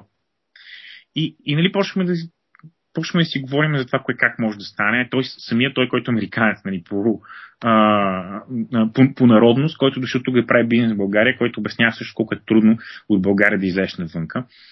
А, това, което говорихме и споменахме, може би само в периферията за мен е много важно, е, че крайно време е да обърнем много, много внимание да концентрираме върху този местния пазар. Не, не говоря за българския пазар, говоря за този тук общия, който ни обединява под, да речем, лейбъл Eastern Europe, източна Европа. Защото имахме хора, които са от а, Харватска, имахме хора от Гърция. И сега, ако се замислиш, нито България, нито Харватска, нито дори една Гърция са, са достатъчно големи пазари като цяло. Обаче, ако всички, всичките теглим една обща черта, както големите западняци правят, нали, те поглеждат на този край на картата, те нашите казват тук нататък тъмна Индия, не искаме да знаем. Нали, ако ние всъщност вземем тази черта, която те теглят и кажем това е нашия пазар, всъщност говорим за може би 100 милиона ефективни човека. Има, да, което, факт. Което вече е сериозен пазар. И, и, и да, ние на Балканите никога не сме били много добри в това се обединяваме, обаче от друга гледна точка, май никой, като никой не иска навънка, защото да не го правим тук.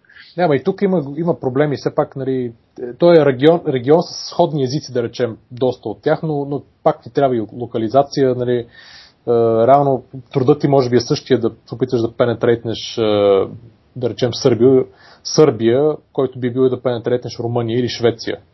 Нали, от към локализация и така нататък. В смисъл, нали, предполагам, че си има някакви особености, иначе, но, но съм съгласен, че нали, а, бе, сигурно, културно... сигурно коста, а, а, нали, експензис за пенетретнеш Сърбия няма да се същи, като да пенетретнеш Швейцария. Еми, да, да, не знам, зависи нали, какво правиш, но това, което е важното, че културно хората са много сходни тук, което наистина Това, което можем помага. да направим, това, което можем да направим, както сега, беше да, да, да започнем да изграждаме някакви връзки, т.е. да изграждаме някакви мостове. И когато искаш да влезеш в Croatia, нали, не просто да отидеш да размахаш байрака в Загреб, а да се обадиш на правилните хора там, които могат да го направят вместо теб. Както те ще се обадят, за да, за да, за да влезат тук. Нали? Тоест, може да има някакъв такъв uh, established communication, който да бъде, да работи both ways и по този начин всъщност да бъде win-win situation. И мисля, че тогава може това нещо да се улесни. Нали, то е като общо взето петима човека трябва да качат върх. Смисъл, ако работят заедно, нещата стават по един начин. Ако работят по-отделно, нещата не стават изобщо. Да, не, и си мисля, че конференцията наистина а, реално имаше достатъчно хора и така създаде и връзки и нали, а, реално започва да обединява екосистемите на, на отделните пазари. А, и двата, нали, и Lever и Launch Hub помагат много за това, като И аз това ще дърпат, да, като дърпат Можем- проекти. И аз това ще я да кажа, мисля, че поставихме някакво, някакво начало за размишление. Мисля, че съществуването на, на фондовете е много силно, защото ако а, инвестициите са на, на базата на този пазар, тогава нали, вече и самите стартъп екосистеми ще бъдат по, по-малко резистентни една към друга. Нали? Защото, да, Да, бе, знаеш, ето, винаги- ето един пример. Значи, е, този хрватския ап за купуването на билети за кина, Sinexio, който ни го има реално за 6-7 държави, Мгм. аз нали, го разбрах за него покрай това, че тима е нали, за, тук от май в 11 беше, не знам, в един от двата, Да. да. че са взели фъндинг и че са мини през акселератора и си го свалих и съм супер доволен. Нали, дори купих си един път нали, билети за кино, т.е. вече от нататък най-вероятно си купувам билети за кино през него. И той го има и за Австрия, за Германия, за нали, Харватско, то Харватско тима. А, така че ето ти е нали, един абсолютно нагледен пример как те са спечели като юзер, защото user experience е много добър. Launchhub е точно така, понеже Станислав един ден ми разправяше Мгм. за това. А, нали, много добър пример за, за как става интеграцията и нали, това ще продължи и ще става. Но аз не искам да спойваме нещата от конференцията толкова, деца вика, който бил бил, Да, да, чул, да, нали? сигурно. но ще ги има видеята ам, от когато в един момент бъдат едитнати и качени в там съответните канали, нали, вече вие ще ги разпространите, всички ще могат да ги видят от отделните панели и толкова. Нали, сигурно се препоръчвам да се гледат, много бяха интересни. А, но а, вече като, като финал на, на шоуто днеска, ти започна лекцията в, на конференцията с а, едни трен, нали, основните трендове, които си гледал и които според теб ще движат развитието на технологиите на света изобщо в следващите години. А, Аз много амбициозно. много амбициозно, да, абсолютно Да, амбициозно. Абсолютно погледнах от А. Да, но, но а, искам само да ги изброиш, а, да ги изброиш накрая и да кажеш, да кажеш кои са ти. Те колко бяха на брой общо? Имаш спомен? Ами, значи нещата са доста разхвърлени, да ти кажа. Абе, грубо, грубо, няма значение. Но, Десетина ли колко, или пет ли, десет ли колко да бяха? да, може би са не повече от 10 неща. Да. В просто ги, изброй ги горе-долу едно след друго и Като аз нямам абсолютно никакъв, а, нали, не, не твърда, че това е всичко. Това са нещата, които на мен са ми прави впечатление и това са нещата, които са ми харесани. естествено, да. Може би са ми допаднали. На някой друг може да е нещо друго.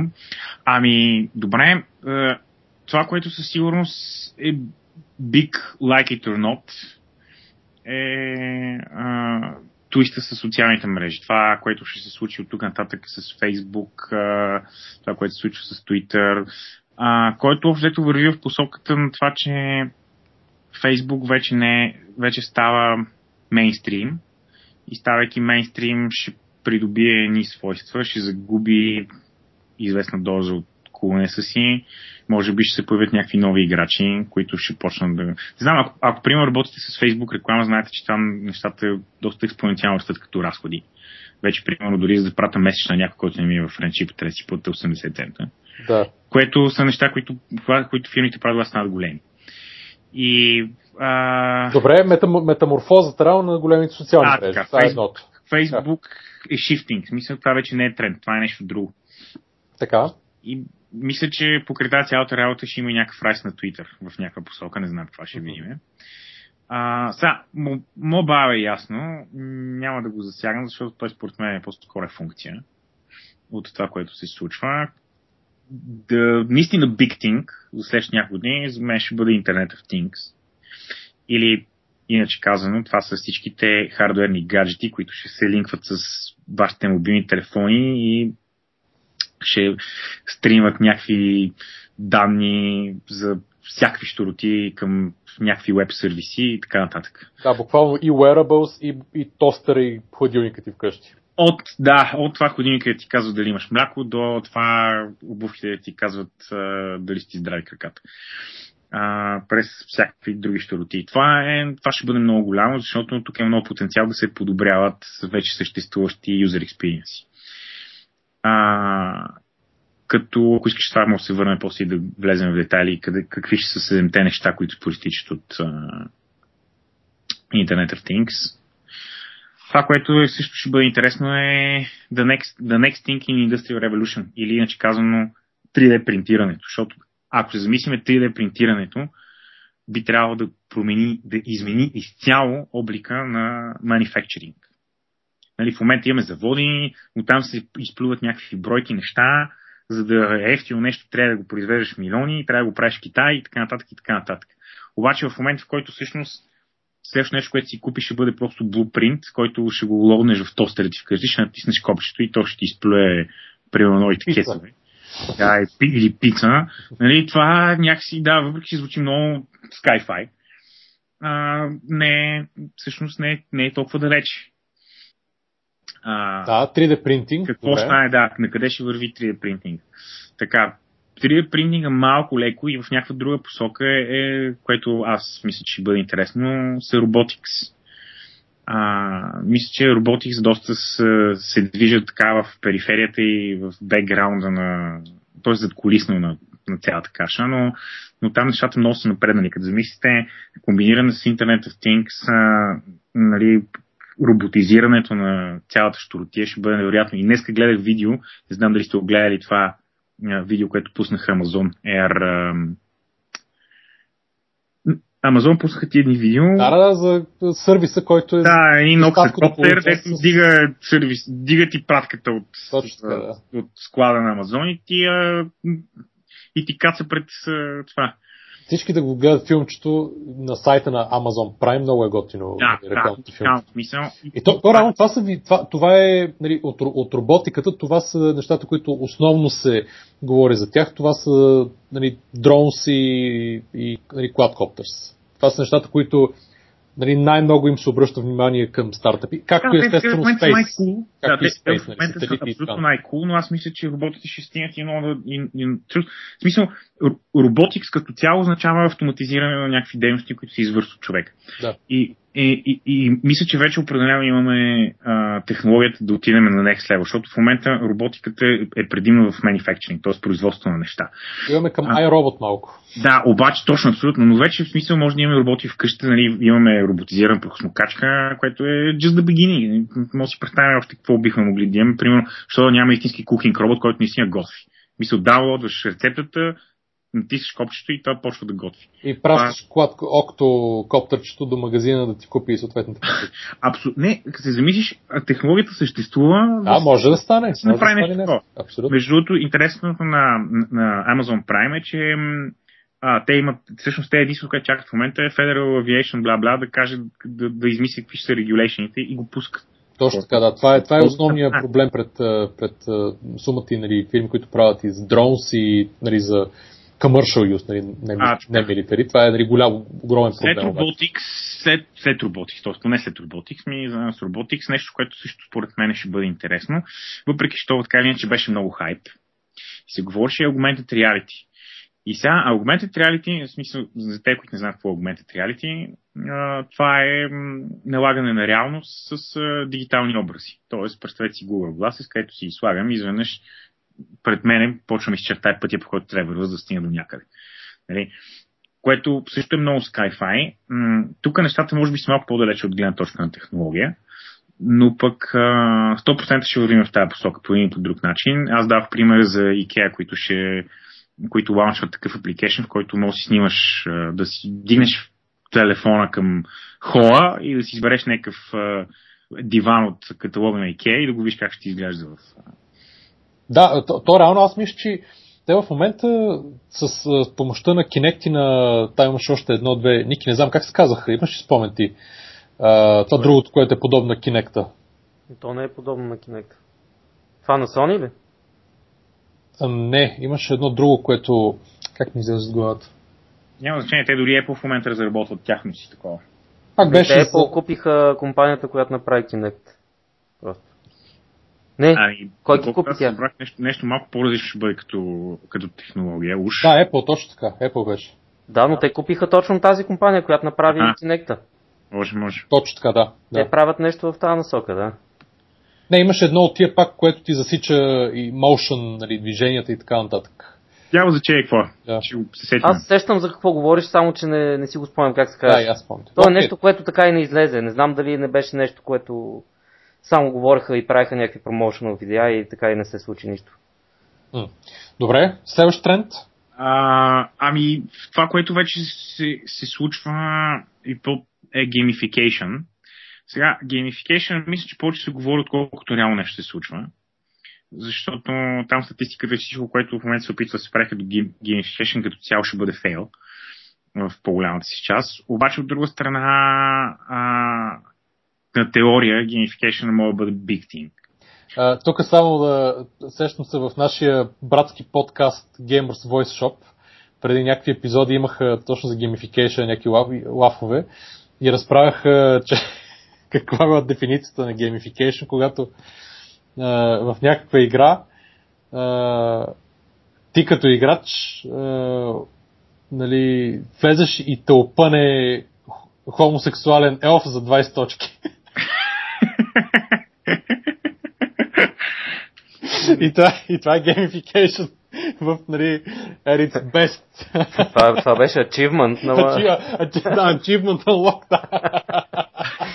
това беше дефиницията за achievement.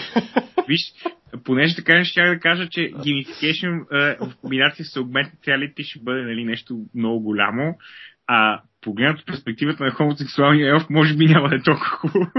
Но и аз си мислях, ние в Green Hero си мислехме, че въглеродни кредити на доброволни пазари, е, пакетиран мръсен въздух и точки и значки и може да го и комбинира, обаче се оказа, че нещо сме се объркали.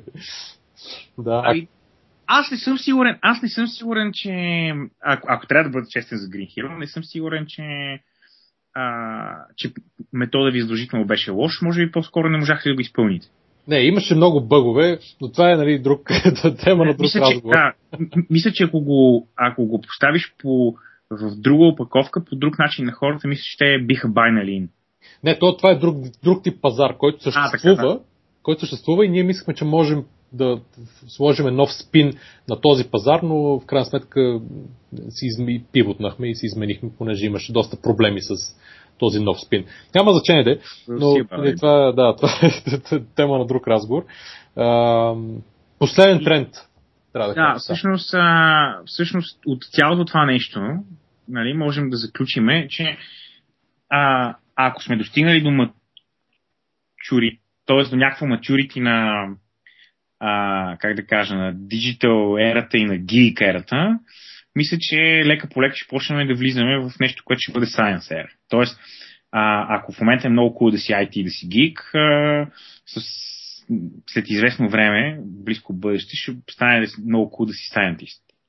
Мисля, мацките ще си правят най-много получени, което ще бъде някакъв странен парадокс, обаче а, но, но очаквам да стане факт. Или както казаха в един сайт, Atoms are the new bits. Нали? да. Абсолютно. А, нали, така че Bits are the New Atom също може да стане, защото... Защото, нали, дали ще е роботика, дали ще бъде... А, а, дали ще бъдат някакви а, 3D принтинг и дори ако щеш Internet of Things, а, отново тук се намесва много повече. Тоест, тук науката някакси дава един нов спин на, на просто IT бизнес, който според мен е е вече достигнал така някакъв saturation, т.е. Не виждам, не виждам още много сервиси тип Facebook да попват апи и да взимат огромни пазарни ниши. Това няма как да се случи. Е, няма да е тип Facebook, ще е нещо друго. Нас... Да, да, да, но мисълта ми е, че такива pure software services, като че ли имаме насищане. И в момента, примерно, това, което предприемач, entrepreneurship мантрата е мобайл. Нали, тя беше веб сервиси, сега е мобайл. Но... Да, и ще мине към хардвер, и после ще мине сега, към... да, лека по лека минава към хардвер, което всъщност ще намери много работа на много учени на не чак толкова много девелопърс. Нали, ако в момента е в топ шот да си девелопър, нали, утре всъщност да се занимаваш с science, примерно, и да произвеждаш някакви биометрични сензори, ще бъде много по-ход. Защото освен, че ще бъде а, как да кажа, освен ще бъде cool, а, в смисъл ще има и пазар. Защото вече като замислиш Internet of Things, мога да ти предложи огромен пазар на някаква много голяма щуротия, която разработваш много дълбока лаборатория. Да. И последният тренд, който искам да хвърля един от мене е а, за Genomics. Цялата история с разкодирането на, нали, на генома човешкия и започването да се рекомбинира с технологии а, и да, бъде, да бъдат сграждани технологии в тялото, от една страна, и да бъдат използвани нали, биология да бъде използвана да замести някакви технологии. Това е, Тоест, значи, а, това между другото в гапне скалата е, няма ти казвам, това е в, в, в, в най-най-най в началото. И едно нещо искам да хвърля тук. Triggers. Не, едно искам да хвърля в, на, в Нарайчо Space Challenges програмата. Единия от проектите, който е за сателитите, а, значи там са, и работят, това не, са, нали, не е завършено, работят върху технология, в която да данни, да, реално да запазват данни не в, в хардвер, в някакъв носител, тип хард диск, колкото и да е малък и колкото и да е оптимизиран, а в човешко ДНК. Nice. Да, и много страшна, нали, не знам. нали, аз гледах презентацията, много, много звучи страшно, нали, да, страшно крипи, страшно обаче футуристично, но тук е момчета и момичета от Space Challenges, нали, работят върху това нещо. Много ми е интересно до къде ще, къде ще излезе в края. Между другото е редно да направиш един подкаст. О, абсолютно, да. Но, но а, ще, ще ви помоля, момчета, като го запишете, да, после да го сломате даун с 30%, за да може всички разберем Добре, а, Стани... Аз, аз искам още нещо, искам да. още един тренд да метна, който е оф топик малко, обаче мен ми е много интересен и го следа и той се казва биткоин много ми е интересно да видя какво ще стане с биткоин и въобще може ли света доживял ли е да си мечтае за financial freedom? Ами, той е биткоин, често казвам, той е много сходна системата на монетарната система на златния стандарт, която беше много отдавна. Сега, нали, доста дълго е да влизаме в, в не, не, не, обяснението. Но е много, интересен, но е много, интересен, много интересна концепция. Определено. Тоест, изобщо целият вид disruption на валутите и на payment системите, който тече с пълна сила в момента, нали, особено Именно, payment системи. А, и, и, и то не толкова, дали, т.е. не става въпрос да толкова дали самия биткоин има капацитета да го дизръпне completely, а толкова доколкото, че просто съществуващите системи са толкова износени и са толкова вече пропукани, че че дори нещо като биткоин би могло да го направи. При всички положения аз очаквам да, да да се намери някакъв solution, т.е. някакъв solution ще бъде forced in. Дали ще бъде биткоин, нямам идея, обаче мисля, че времето определено е назряло тук да, да има changes, което, което всъщност ще промени облика на целия свят, като се замислиш, ако, а, ако преживеем катаклизмите, но това е нещо, което според мен си заслужава да се наблюдава, дори и така просто с окото на любител. При 1000 долара на, за биткоин, дори вече тук медиите почнаха да... Значи в момента, в който някой таксиметров шофьор чуеш да ти говори за, абе, тук, тук, за, тук за един, да е някакви биткоини, миткоини, нали, ако чуеш първият таксиметров шофьор, то означава, че там нататък всичко отива в канала. Както беше, това е редовния номер. Да, аз очаквам, не, очаквам т.е. да се поразумият малко нещата от спекулативна гледна точка и да видим тогава. Да, това е винаги има спекулантна игра. Като олегне, като олегне да видим какво е останало всъщност. Да, да, когато се дойде отлива и видиш кой плува без гащи. Както има един лав. Добре, Стани, много ти благодаря. Получи се един уникален разговор, между другото. Най-дългият подкаст, обаче нали, той буквално може да продължи още една а, година, аз сигурно. Мисля, че, да, а, а, аз мисля, че ако хората, за съжаление го казвам накрая, но ако хората да скипнат първите 30 минути, където си говорим за доброто старото време 94 мисля, че от тази нататък определено има по-интересно да чуя. Да, не, е, е, абсолютно и, и, и ти със сигурност ще ни гостуваш е, още много пъти да дискутираме всякакви теми. А, кажи в края, моля ти се, къде могат да те следят хората, Twitter и Facebook и там там, където си изявяваш най-често, ние ще сложим и уралътата на, на сайтовете, естествено, към Rockcock, към Chase Cloud и към другите, които обсъждахме. А, обаче там, където могат да те намерят. Значи, Twitter определено е мястото, защото там реално всичко, което ми минава през...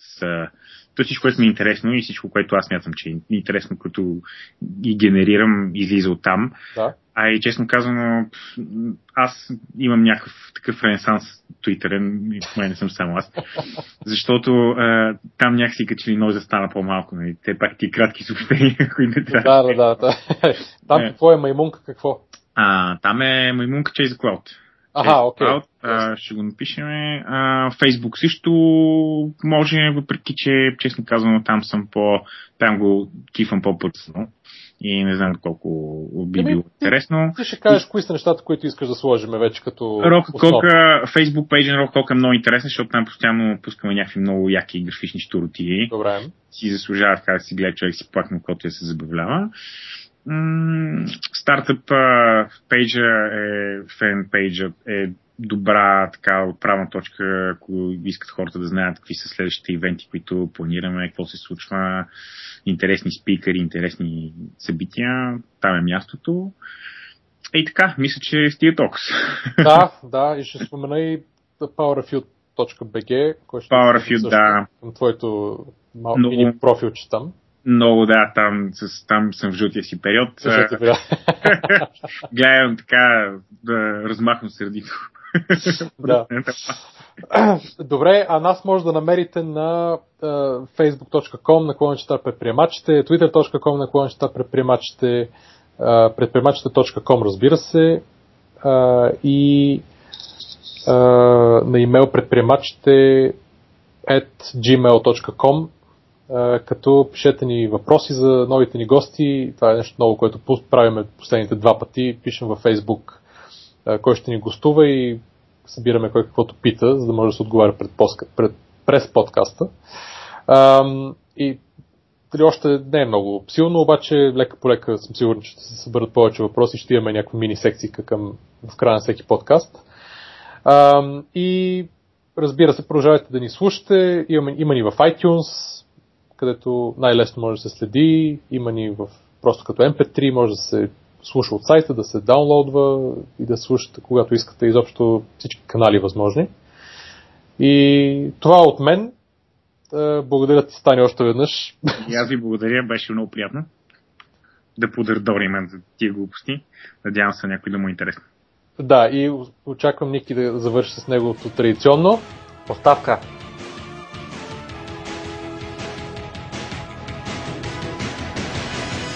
Trust me, I know what I'm doing.